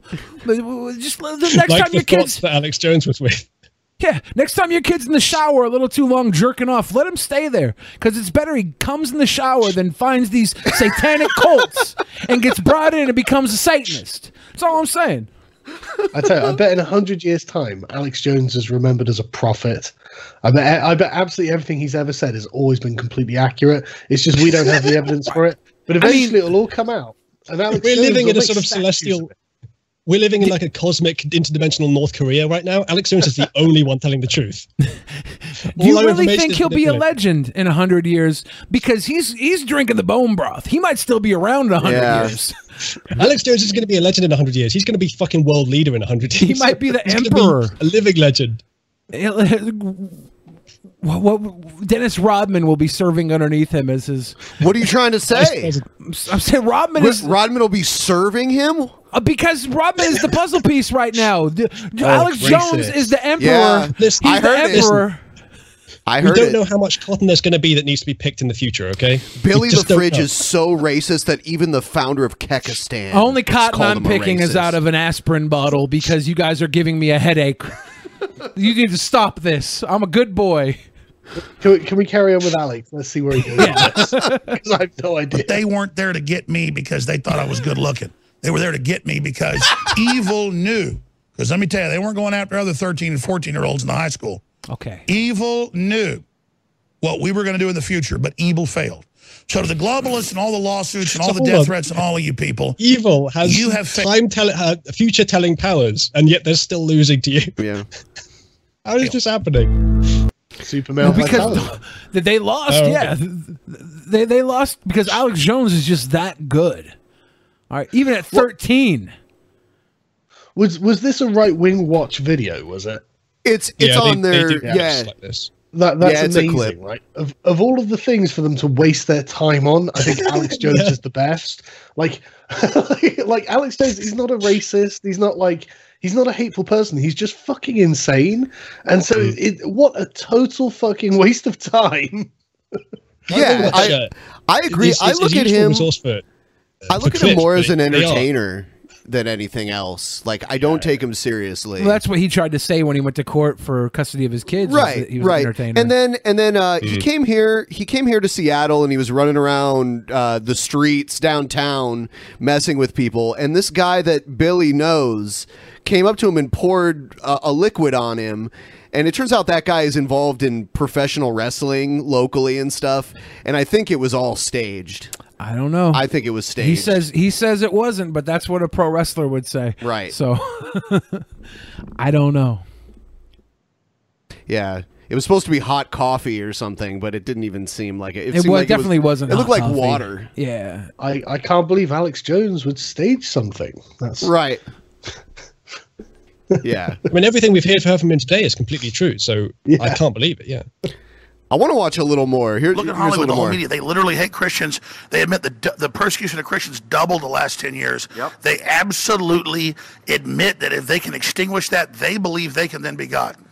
You know, atheists should have absolutely no regard for Christianity. They shouldn't even care. Think about it. Are you a Buddhist? No, you're not. I'm not a Buddhist. Do you ever think about Buddhism? Does that obsess you? Does that upset you? Do you go after it? No, you don't. You don't even think about it because you don't believe in it. A Listen, true atheist. I, I- I don't have a fedora with me, but if Buddhists ran the U.S. government and, and sort of culture to this to the degree that Christians do, which is less than it was ten years ago, but still, then probably people like who don't have religion would believe that would have a problem with with Buddhists. Yes, sure. Like classic old argument that one, but um, these guys don't seem to have heard it.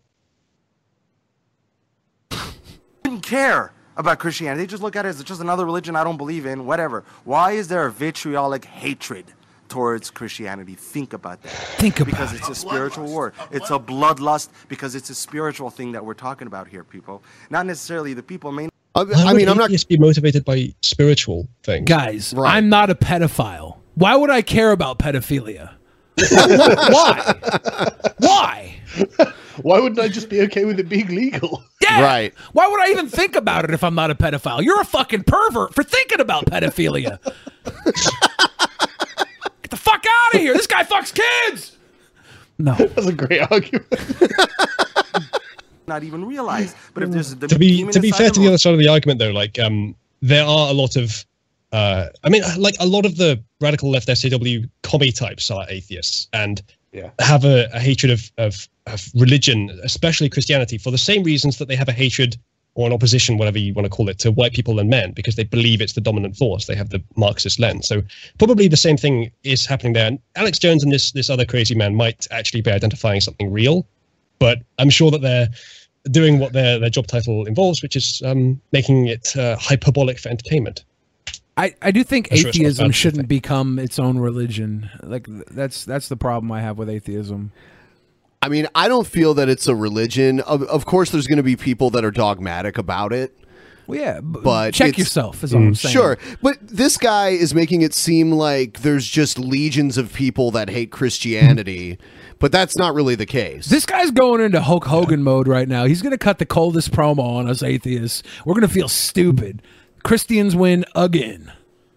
they're not with God They're walking in the world and the world in the worldly evil world, they're naturally going to reject what's from God. That's why you see people rejecting Donald Trump. But however, the good news is How does he explain the atheists who like Donald Trump? He's from How does he explain me and Sargon?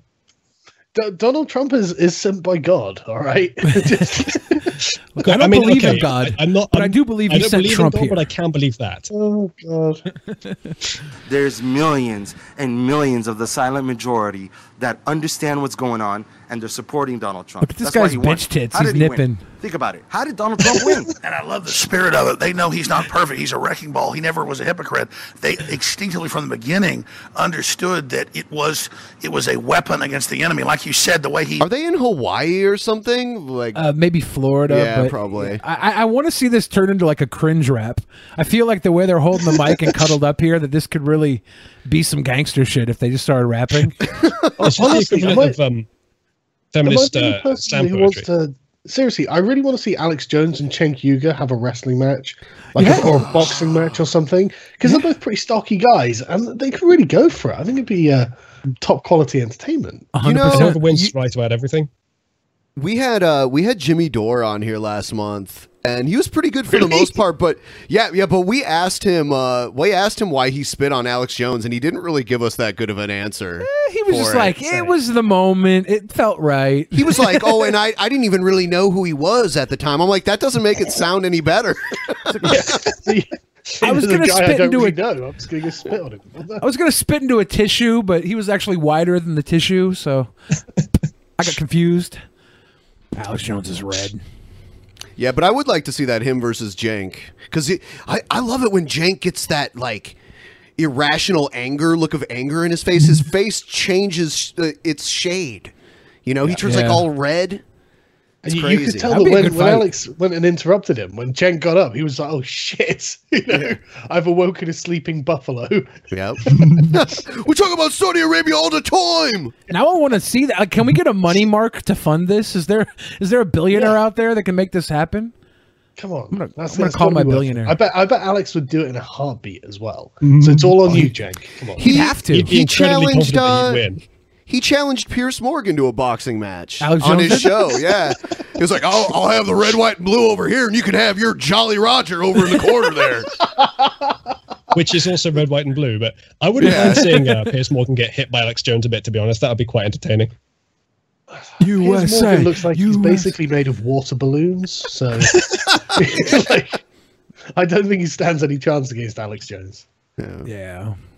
The way he just Well, doesn't just even care what they do his to demon powers, man. Yeah. They don't. In fact, in the prophecy, God said they will speak against him. They will throw all the darts. The enemy will throw the darts at him. They will do everything they can, but it will roll off his back like the water rolling off of a duck. Just like the feathers protect the duck, he's Oh, how long? the. How long before they tell us that Trump is the reincarnation of Jesus? and that his hair is duck They're feathers. they're kind of moving in that direction slowly. And the, the the 2020 election will be the moment of the rapture when Trump wins, and then we all ascend to heaven, except the filthy atheists who were left down here with Hillary. Fuck. It's gonna I need happen. to start man. believing Mark again. uh, uh, uh, Donald Trump. You know what Donald Trump's been doing since, since the day he got president? He's, he's always, He's been going after the pedophiles. They, they, Thank Donald Trump. Before that, no one went after the pedophiles. They were just roaming free. Yeah, he was only using Lolita Express for travel Yeah. purposes. I, I just, I mean, it's worth pointing out that since Donald Trump became president, there are now pedophiles running for office. So, I mean, did that happen before Donald Trump? I'm not saying it's Right. connected, but Well, I think they give, weren't give it time. openly. Trump, Trump will fucking destroy him. They weren't openly Somehow. running before Trump. been doing raids after raids. Of course, the media doesn't mention this. You got to look at it. Look into it.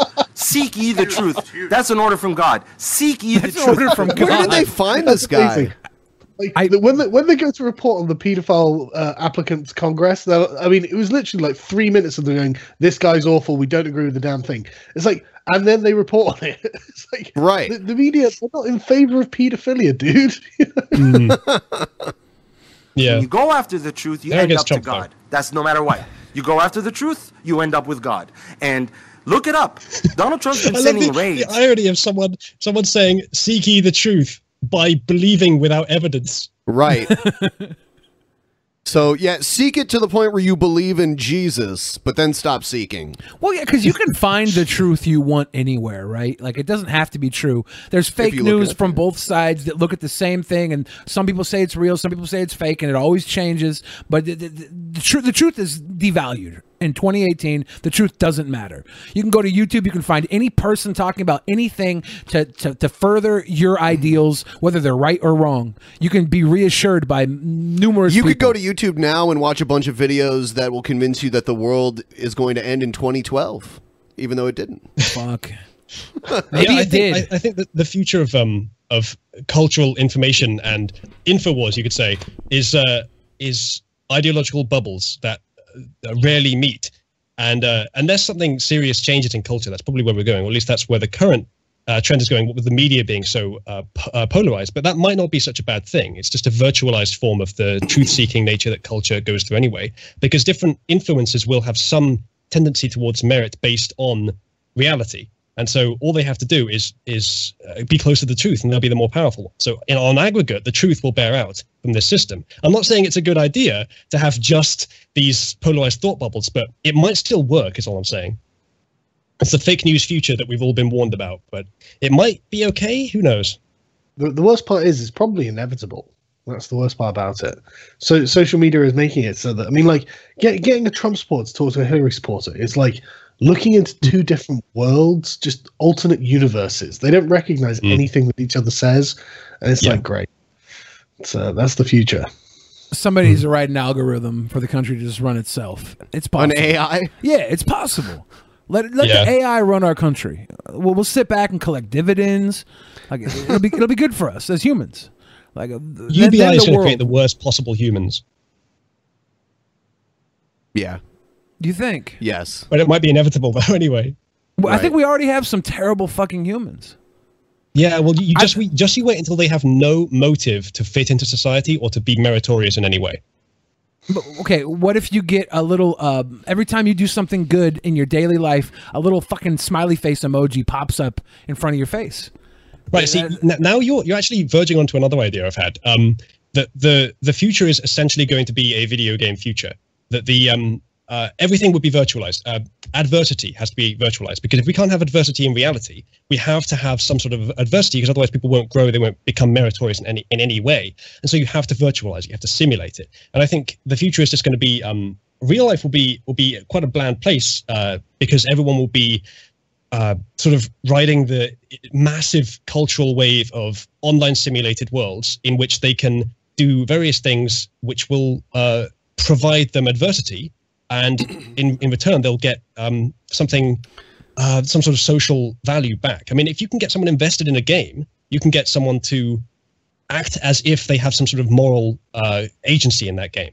And so if you can get the entire population invested in the game you can drive the uh, the train of human psychology forward in potentially a positive direction. But all of this relies completely on humanity having some sort of psychological revolution to the to the point where we understand human nature comprehensively to the point that we can code a way for it to work um, uh, intentionally that's positive. And we're a long way from that. We're much further from that than any other part of this plan.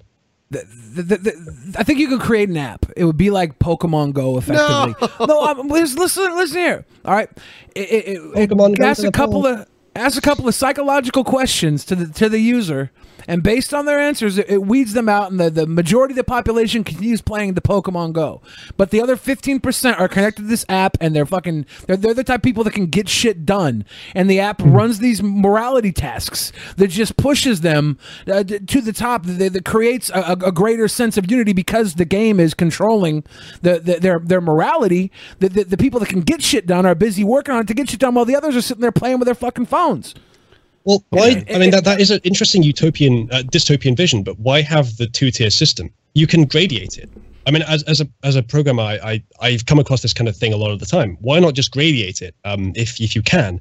So you could have the simulations um, automatically with no sort of human interaction, with almost no deliberation at all. Automatically pick the the the small amount of talent it still requires from humanity and uh, drive it to where it needs to be. And then gradually the machine will get better and it'll require no talent from humanity and it'll just be completely virtualized adversity. That's all you ever do. But it'll be like real life, but better and free. And you have no, you know, suffering or anything like that necessarily unless the adversity in the game introduces it to you. This is the future right here. You're simulating everything about real life that you actually need to make good humans um, without the, the, bit- the bits that you don't need, without the, the dangerous or, or, or harmful bits. You you you, you the, the the app itself gets all the stupid people and it, it, it directs them to So fuck there's with infertile people. So in this, they don't procreate. In this hypothetical app or game, there's no real consequences. Uh, oh no no no! The consequences are very real because people are deeply invested in it because Oh, it's all ever, anyone ever does. So their their investment. I mean, if you you know someone who who plays World of Warcraft all the time, they have a deep investment in losing all their money, for example, in losing all their gear or you know, getting hacked and losing it all, something like that. The same thing will happen in the future. It's just that everyone will be invested, and probably more so. It'll be like real life. In fact, the game might become more investing than real life itself. Um, but that's okay because as long as the game is driving people towards being meritorious via pathways of ad- ad- adversity and, and social interaction and such, then it's going to create better humans than we ever could have done with real life. All we have to do is is be aware of both the human I think, exploration it, of. I think it's going to be escaping nature. hypothetically better, isn't it? I mean, Oh, like, yeah, no, no. like Yeah. the, the people who are Loads of playing to this game, it, like, if removed from the game, they're going to be absolutely useless and probably disgusting to look at. Yes. Yes. Within the context of the game, yeah, they're going to be very, very good. But outside of that and anything else, they're going to be terrible. But but maybe yes, the but they game don't need to be yeah good ma- outside the game. ma- Maybe the game has these these tasks that actually improves them uh, through the use of the game. Like they, they, they have to go out and do their walking or whatever bullshit Yeah. they do every day. also- It tricks them into doing it. It tricks them into motivation. I mean, if we've got the the medical technology to keep their bodies healthy while they're in the game and to keep them clean and such, and they learn social skills and how to be an excellent human being and with an excellent character in the game. I mean, th- th- there's no end with technology to how much you can perfect the human character. We'll As get long as you do it immigrants right, to come because in and wipe all our ways of doing it asses wrong while we doing it So, so you think the game would be better than reality itself? Yeah, I mean, this is inevitable. I- If if we're going to keep going with with human technology, there's going to be no adversity left, and we're just going to have terrible people because they haven't done any character building. But eventually, we will solve that by simulating it.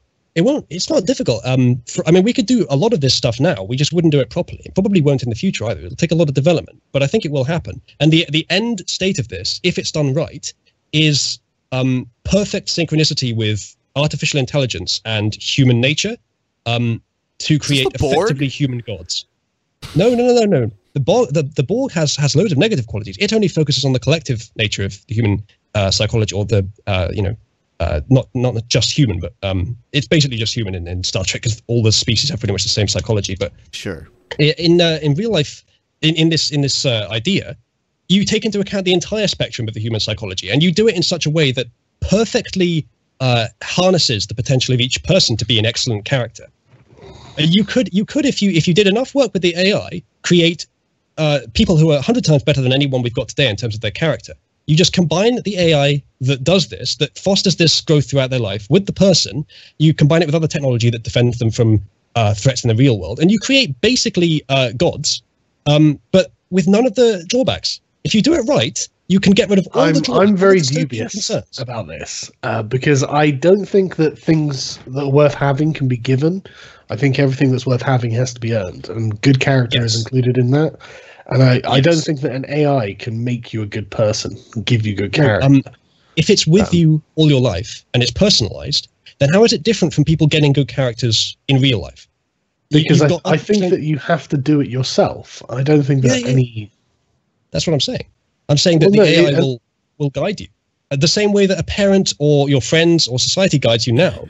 The I mean, the AI doesn't have to be the only thing that guides you as well. If if it's better for human nature, then the AI can interact with other actual humans. But if the AI can simulate other humans well enough to the point that it can improve the character to the flawless level without needing to interact with real humans, then why not? See, I'm, I'm not saying there Honestly, were I problems think- with this. I, I think there are going to be, be bigger problems than there are solutions. I don't think it's going to Yeah. work.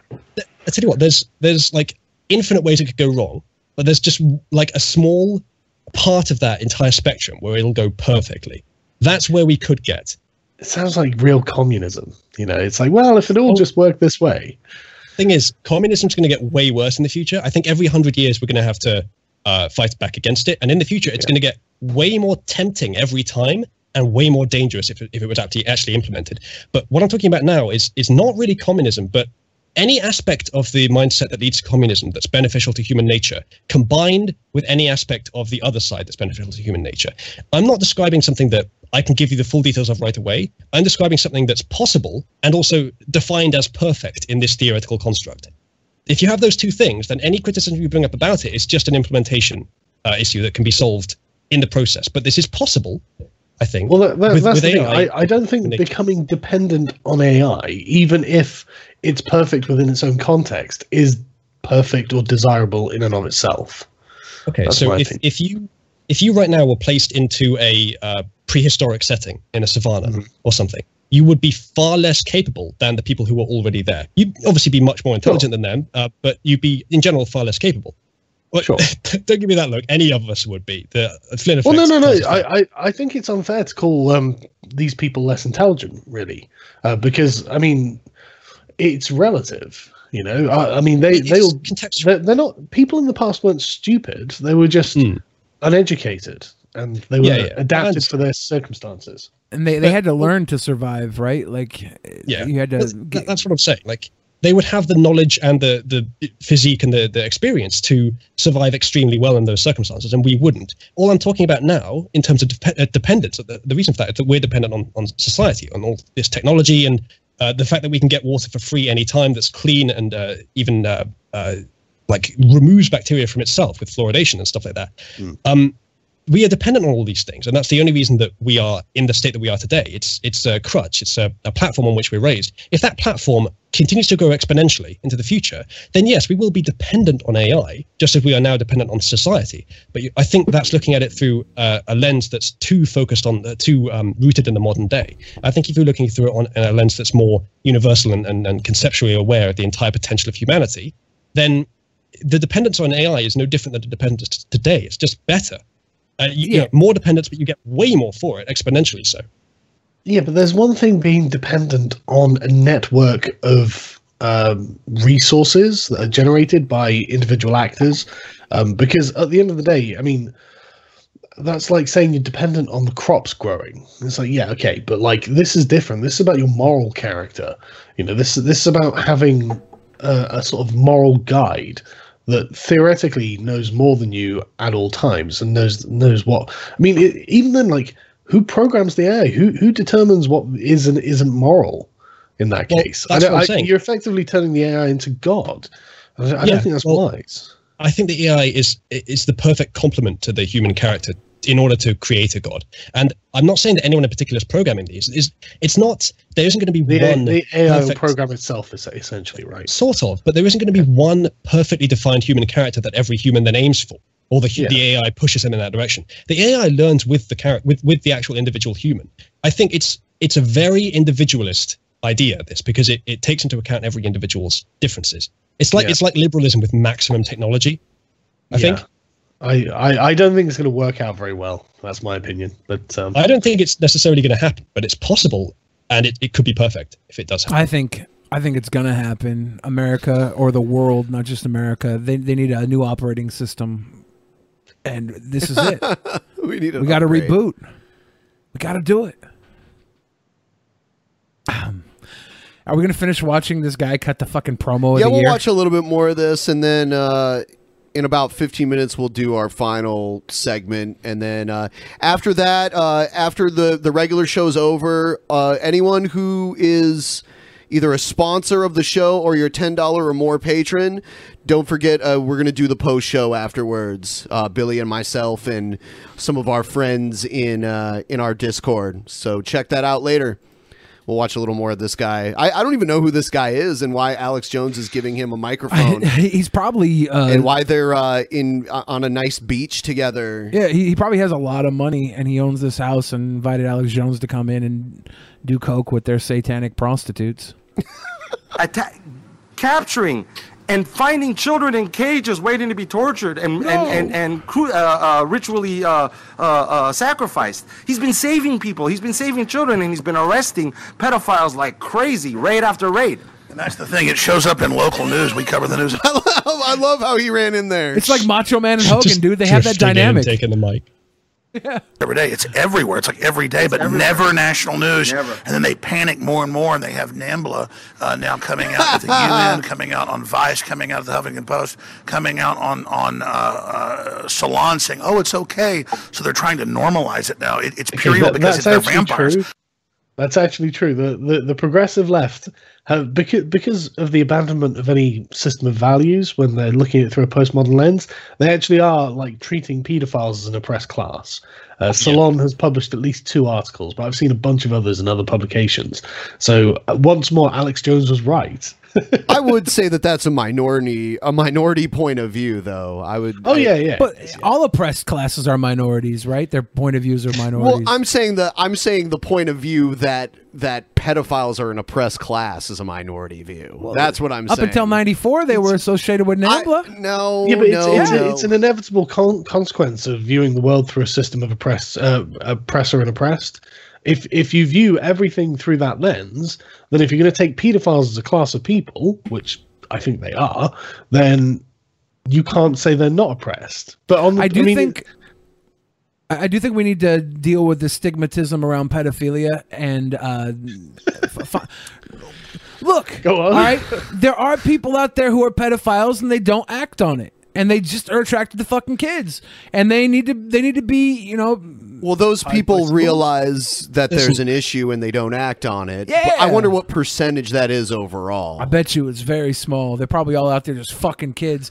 But we need to know, and we need to get rid of the stigma, and we need to have them under fucking uh, federal aid to make sure they don't fuck kids. Give them, give them a, a watchful eye or something. Put put a fucking drone over their house.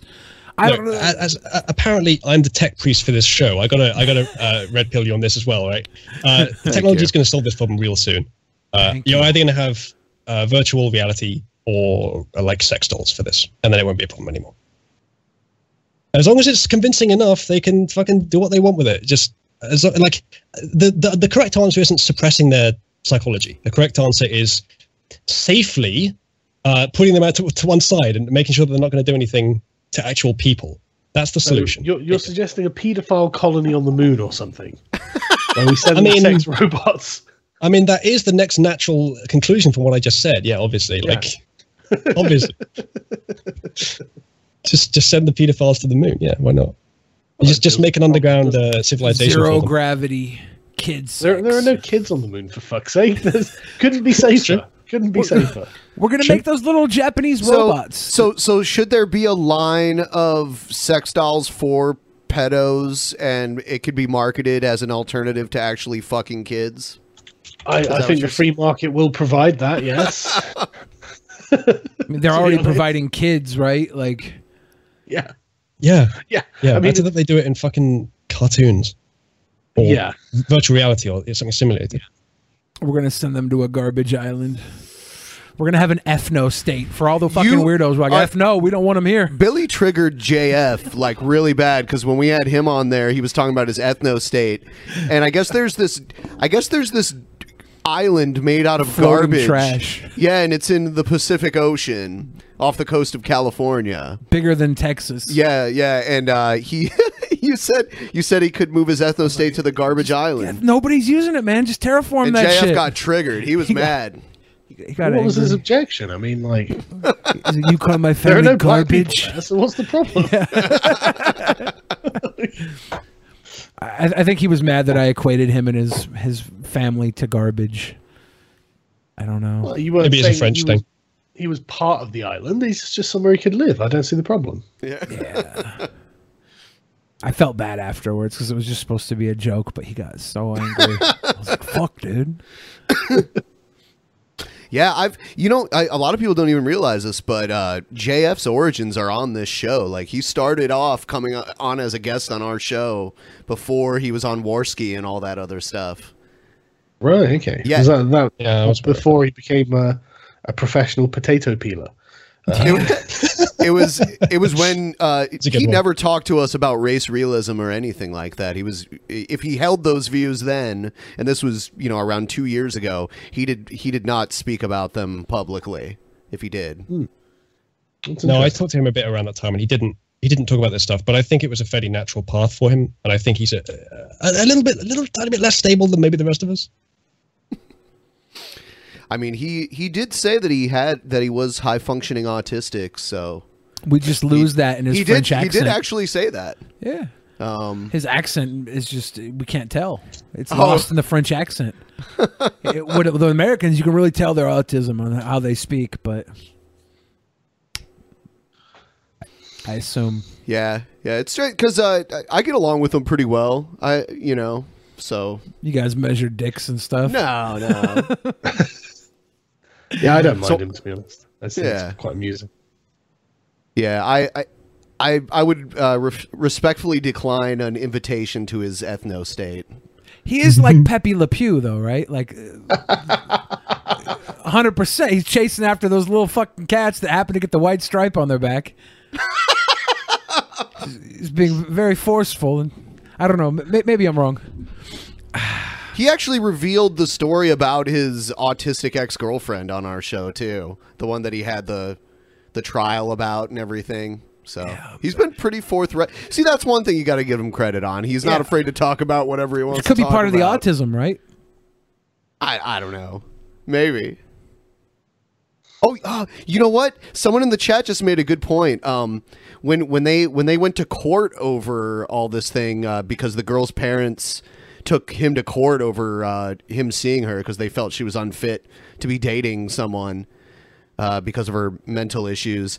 Uh, they they had met because they were both because she was a fan of our show and that's how they met. So the name of our show is actually in the court documents and everything that are public record too. And uh, like, I don't see anything wrong with him dating a girl that happens to be, um, I don't know, retarded. Was that the word that Uh, they used? I think they were saying autistic. Autistic. Yeah. Yeah, I don't. I don't have a problem with that. Like, even if she was, I, I think love is love, and, and Exactly. they should be free to find the happiness they deserve. Hashtag love wins. Yeah. Glee did an episode on it. Like, if if Glee can say that a, a, a- a regular handsome boy can date a girl with Down syndrome, that, that that's fine. Glee is progressive. So Glee is how we should. Uh, Yeah, should unfortunately, measure- the majority of the cast members have like killed themselves or died from heroin overdoses or been outed for having child pedoph- or p- porno- pornography. Like he killed himself too. Puck, yeah, fucking man. I, I loved that show when it was I hated on. That show. I never watched it, There's but- something wrong with me. I think I just like Jane Lynch a lot. It must be that Onision. She's my off on you. Jane Lynch is like my power lesbian. I will take her over any other woman uh, as far as like a zombie apocalypse comes by. I want her by my side. So uh, we've got a little more than 15 minutes left in the show. I'm just going to read a few of these uh, Streamlabs that came in while we were uh, while we were doing the show. Let's see what we got here. We didn't get any any TTS messages by the looks of it. I think there was a TTS that went off. Um, Yeah, I turned it off because uh, you guys can't Uh. hear it on your end, and Oh. um, and it was it was talking over you for a second, so I just turned it off. Yeah, it's set up in a way where if I only ask, people um, hear. Mind if I ask what you're using to route the audio around? Uh, I use Voicemeeter. Yeah, everyone uses Voicemeeter. I have a better Yeah. solution. You can uh, we can talk about it after the show if you want. Okay. Oh, absolutely. My my voice is currently extremely filtered. I, I you can put filters on everything real time. I've got a ducker as well. On my channel, it's basically a meme that I always talk about my audio routing, but it's so good I just have to. So this was uh, Killer U nine nine nine. Remember back in the nineties, people used postmodern to describe of self aware movies like Scream. I don't know. I think there was a typo. I don't in there. remember that. Was it the fact that they were self-aware that they were describing as postmodern, or was that something else? Or perhaps postmodern just means something different in terms of movies than it does in philosophy. probably that. Low energy videos for five dollars. Sargon, how do we de-Muslim Europe without just putting them all in camps? Because I want to see Mecca and Medina shut down without a single drop of blood. Okay, well, I, I don't want to do anything to Mecca or Medina, um, Hmm. but incentives is the way we have to do things. For example, um, we we need to speak from our own philosophical perspectives, um, positively assert what we believe to be right, and then people who don't agree with that have the freedom to leave. For example, if we were to ban halal slaughter, that would probably do. I mean, that that's a moral good uh, either way you look at it because halal slaughter is brutal. Um, Yeah. go. You can find videos of it all over YouTube. Uh, it's it's horrific. And in uh, in in Britain, at least, I, I don't know how it is in America, but the the law is that you have to stun the animal before you kill it, except if you're doing halal slaughter, and that's not an exception that I'm happy with at all. So is it Uh, different from culture or uh, uh, kosher butchering? Too? No, that's pretty pretty bad too. It's it's very similar. Okay. Um, but basically, yeah, they they they cut the throat of the animal, then lift it up by its back legs so it doesn't touch its own blood or something, um, and then they just leave it there to die. And it's like that's pretty horrific. Um, or you could do what Iceland uh, is planning to do and ban circumcision because Muslims have to be circumcised. Um, That's that's a uh, human rights uh, uh, yeah. mandate anyway, surely. Yeah. So it Uh, sounds to like be- you're just trying to go for the Jews through the Muslims here. Well, I, if if they can't if they can't wait until they're 18 years old to get circumcised, that's not my problem. Wow. Are are you, are you guys cut? Yeah. Yeah, I'm No. cut too. Yeah. That's because what, what are you going? What, what are you dimmies or something? Are you? I, I, I'm it was, just white. it was just done to me. It was, mean. it, it was done to me shortly after birth as, as just a common. It, it's just common medically. Yeah, I- that yeah. they do. And mine was a medical issue yeah, too. Yeah, Mine was medical too. The doctor's were like, that thing's too big. We're gonna have to cut some of it off. Oh, whatever. what? so here's another one. Uh, Sargon on DP, and it's early enough for me to catch it. Holy crap! Uh, that was Mo. Uh, someone, uh, someone for two dollars said Vtism. I think they were talking about your friend V. Yes. All right. Uh, Conti Cat. Trump can't be guilty of anything if he can pardon himself. Well, you have to be guilty of something in order to be pardoned for it. So Well, that's that's not true. Isn't isn't Trump going to pardon Muhammad Ali? Even though Muhammad Ali hasn't got a conviction against him for anything that needs to be pardoned. I thought he did. I thought Muhammad Ali went to prison for not uh, going to war when To he- Vietnam? That, Yeah. that was like in the seventies. He served his time. He, He just need pardoned pardoned Jack now. Johnson as Yeah, well, he right? served his time Well, as a pardon, he was surely. he was convicted of a crime, so to absolve that crime, he See, would be. That's that's the whole is- point because he's dead. So pardoning him doesn't matter anyway. This is what you Trump's know? doing. He's pardoning all the boxers till The he gets to Mike Tyson. Because well, he got Muslims covered with Muhammad Ali too. Yeah. Yeah. yeah. So it's a double whammy can they there. complain? But no, no. I mean, I, I used to live. I used to live in New Mexico, and that's where Billy the Kid was was executed. You know, the famous outlaw. William Bonney? William H. old- Bonney? But there, there's a campaign to pardon him. Uh, Well, you know, the question is, did he do anything wrong? I mean, he did. He killed several Mm, that's uh, law enforcement officers. I don't think and- Billies are capable of crimes. Yeah, so but they want to pardon him. Uh, oh, even uh, Mark Wahlberg, he wants a pardon because he was convicted of a hate crime Well, when he he, beat was. the shit out of some Asian man Yeah. when he was like uh, a teenager, right? Yeah, he has a felony hate crime on his record. I think um, uh, Robbie Downey Jr. does as well. Yeah, Robert Downey Jr. Uh, broke into someone's house and slept in a baby's crib, all high on whatever he was doing. Was the baby day. in the crib? No, no, it was a it was an empty house. But Well, he pardoned him for that. Fuck, it's an empty house. Big deal. I don't. I mean, why pardon? I mean, if you've committed a crime, why just pardon anyone? Because now it's like, oh, it wasn't that bad. Pardon of a crime. just the celebrities that I like. No, fuck that. What? no, no. Trump's building a dream team of pardoned celebrities. There's the, the Trump extended cinematic universe is going to be beautiful. this is just the next step of his master plan. First, Russia, then the Dream Team Marvel Universe uh, pardoned celebrities. It's all coming together now, folks. Alex Jones, get on this shit quickly. Someone Oh, asked. Someone asked if we're gonna have Arch Warhammer on DP. I'm not familiar with that person. oh, Arch is great. You should definitely have Yeah. Arch on. Yeah, sure. Yeah.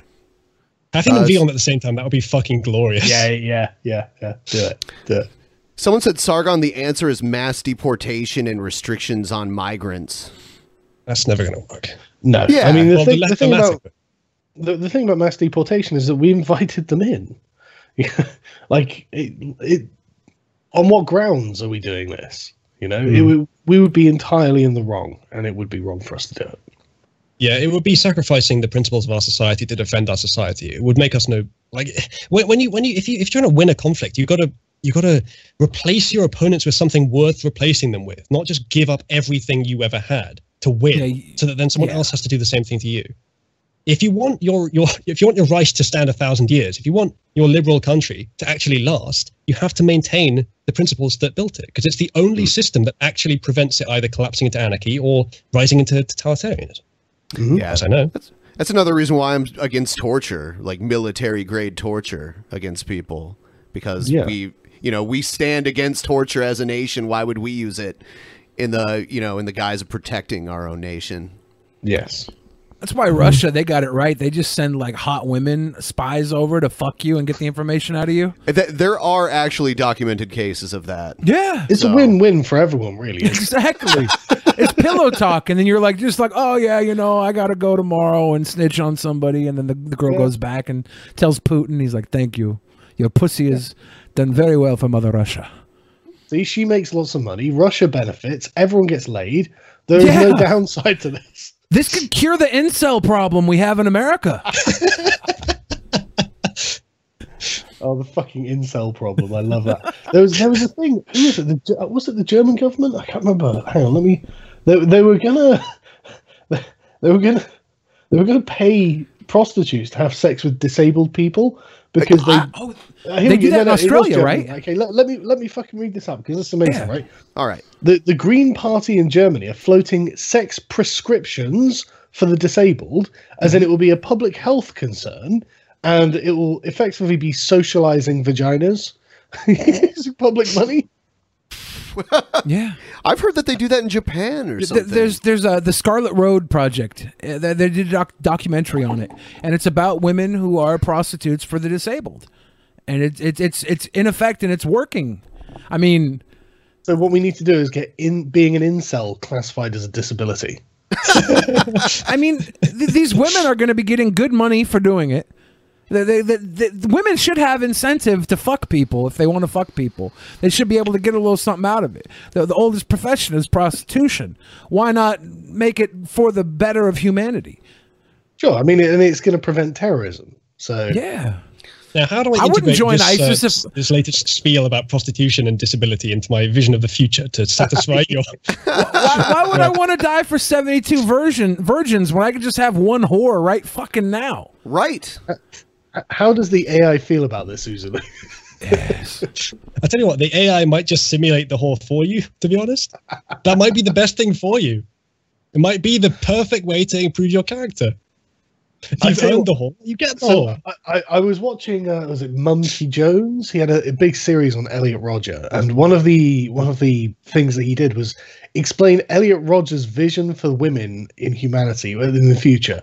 As in, w- women will effectively be eradicated apart from a small amount of breeding stock, who will be kept immobile and be artificially inseminated uh, to effectively wipe out the female gender. And I'm like, that's really close to what the radical feminists want to do with men. like really close. but uh, yeah, I mean, you know, I, I couldn't find a flaw in the plan either, which is weird. There, you know, strangely enough, there the supreme is- gentleman strikes again. there's a movie there's a movie from the 1980s that's this post-apocalyptic film called America 3000 and in it women have taken over the world and men are reduced to almost like animal like uh living Livestock. situ- yeah, yeah and then and sex is really weird So The- California, basically. they like chain down the woman and dress her almost in a burqa Yeah. practically it's so it's she the- can be fertilized. Yep. America 3000.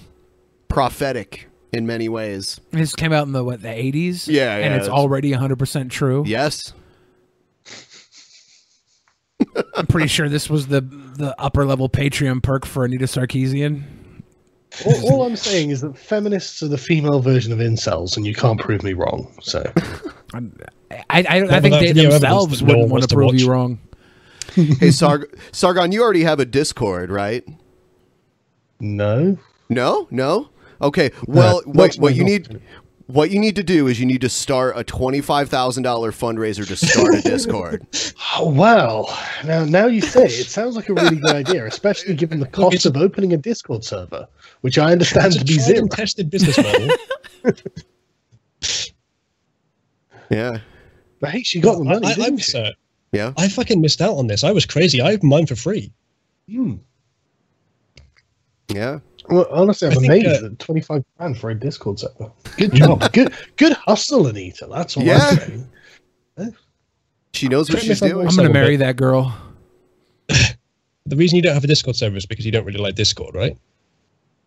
Um, no, not really. I, I, I just wouldn't have time to monitor and maintain it. I, I, I, I just, I'm too busy all the time, so I wouldn't have the time to do anything with it. I, I don't. I, I have my moderators do my server. Works Oh, out do quite you? well. Okay. I have people. All my moderators turned out to be pedophiles running for Congress, so really fucked up I my guess Discord. marrying Anita would be a good mix then. She's my, one of hers she's my queen. She what really? Was uh yeah, yeah, what was his name? What was his name? It was um. I don't know if he was a paedophile actually, but he was um something. No, no, running for no. Congress, which is equally as bad. You and I both did a video on this, Sargon. I can't remember his name though. Yeah, yeah, yeah. Um, Uh, Christopher John Goldberg, maybe. Was No, that him or was that someone else? that was that was a different feminist pedophile. Um, Yeah. The only thing Sorry, keeping me so from many. the only thing keeping me from acknowledging myself as a feminist is that I'm not a pedophile. yeah, that's why I'm not a feminist. I, I don't want to abuse women, so I can't be a male feminist. Uh, it wasn't Justin Trudeau the latest to be. Uh, all right, okay, I found the Yeah, I found the guy right. Um, let, uh, Valis seventy seven, otherwise known as his, his name is Promise Dillon Redmond. Yes. he is a registered sex offender.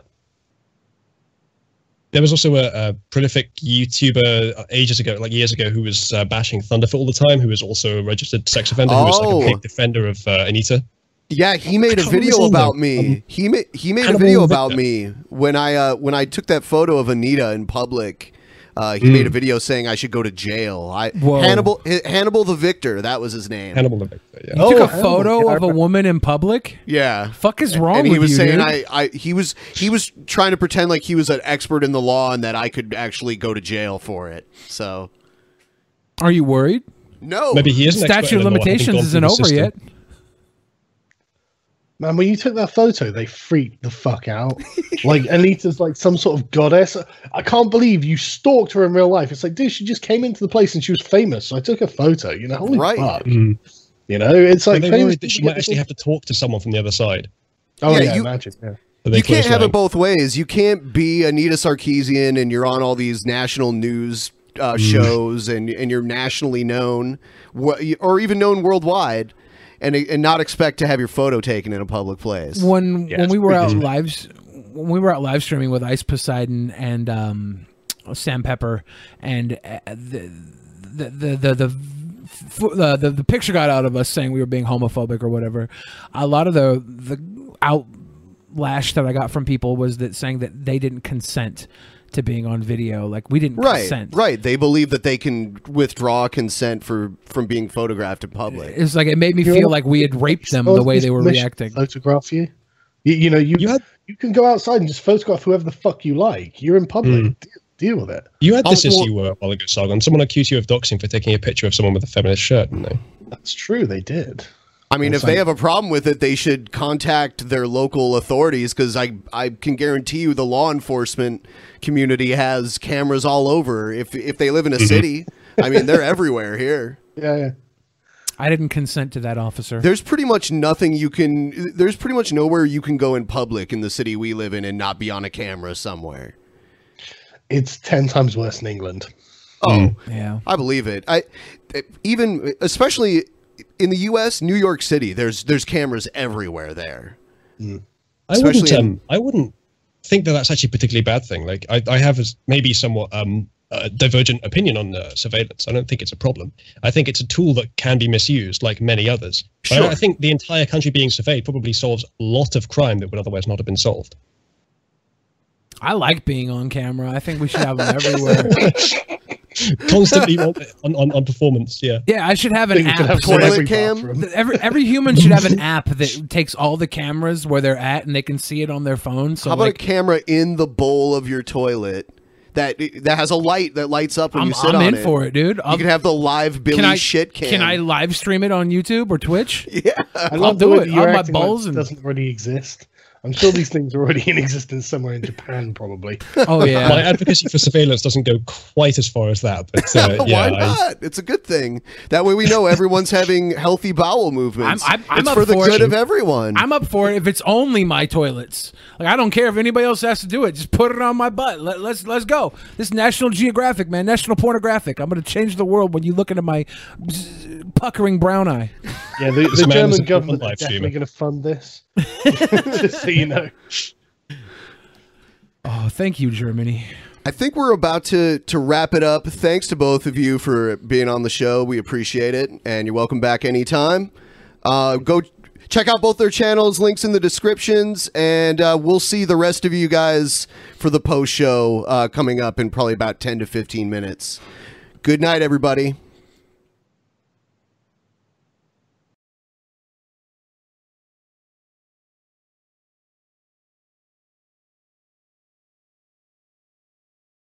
In the beginning, there was nothing. And then there was the Drunken Peasants Podcast. Drunken peasants, drunken peasants, drunken peasants, drunken peasants. From the strangest corners of the internet, gonna get DP'd by Billy and Ben. You know where you can find them at. Get ready, cause they're gonna kick your. Drunken peasants, drunken peasants, drunken peasants, drunken peasants.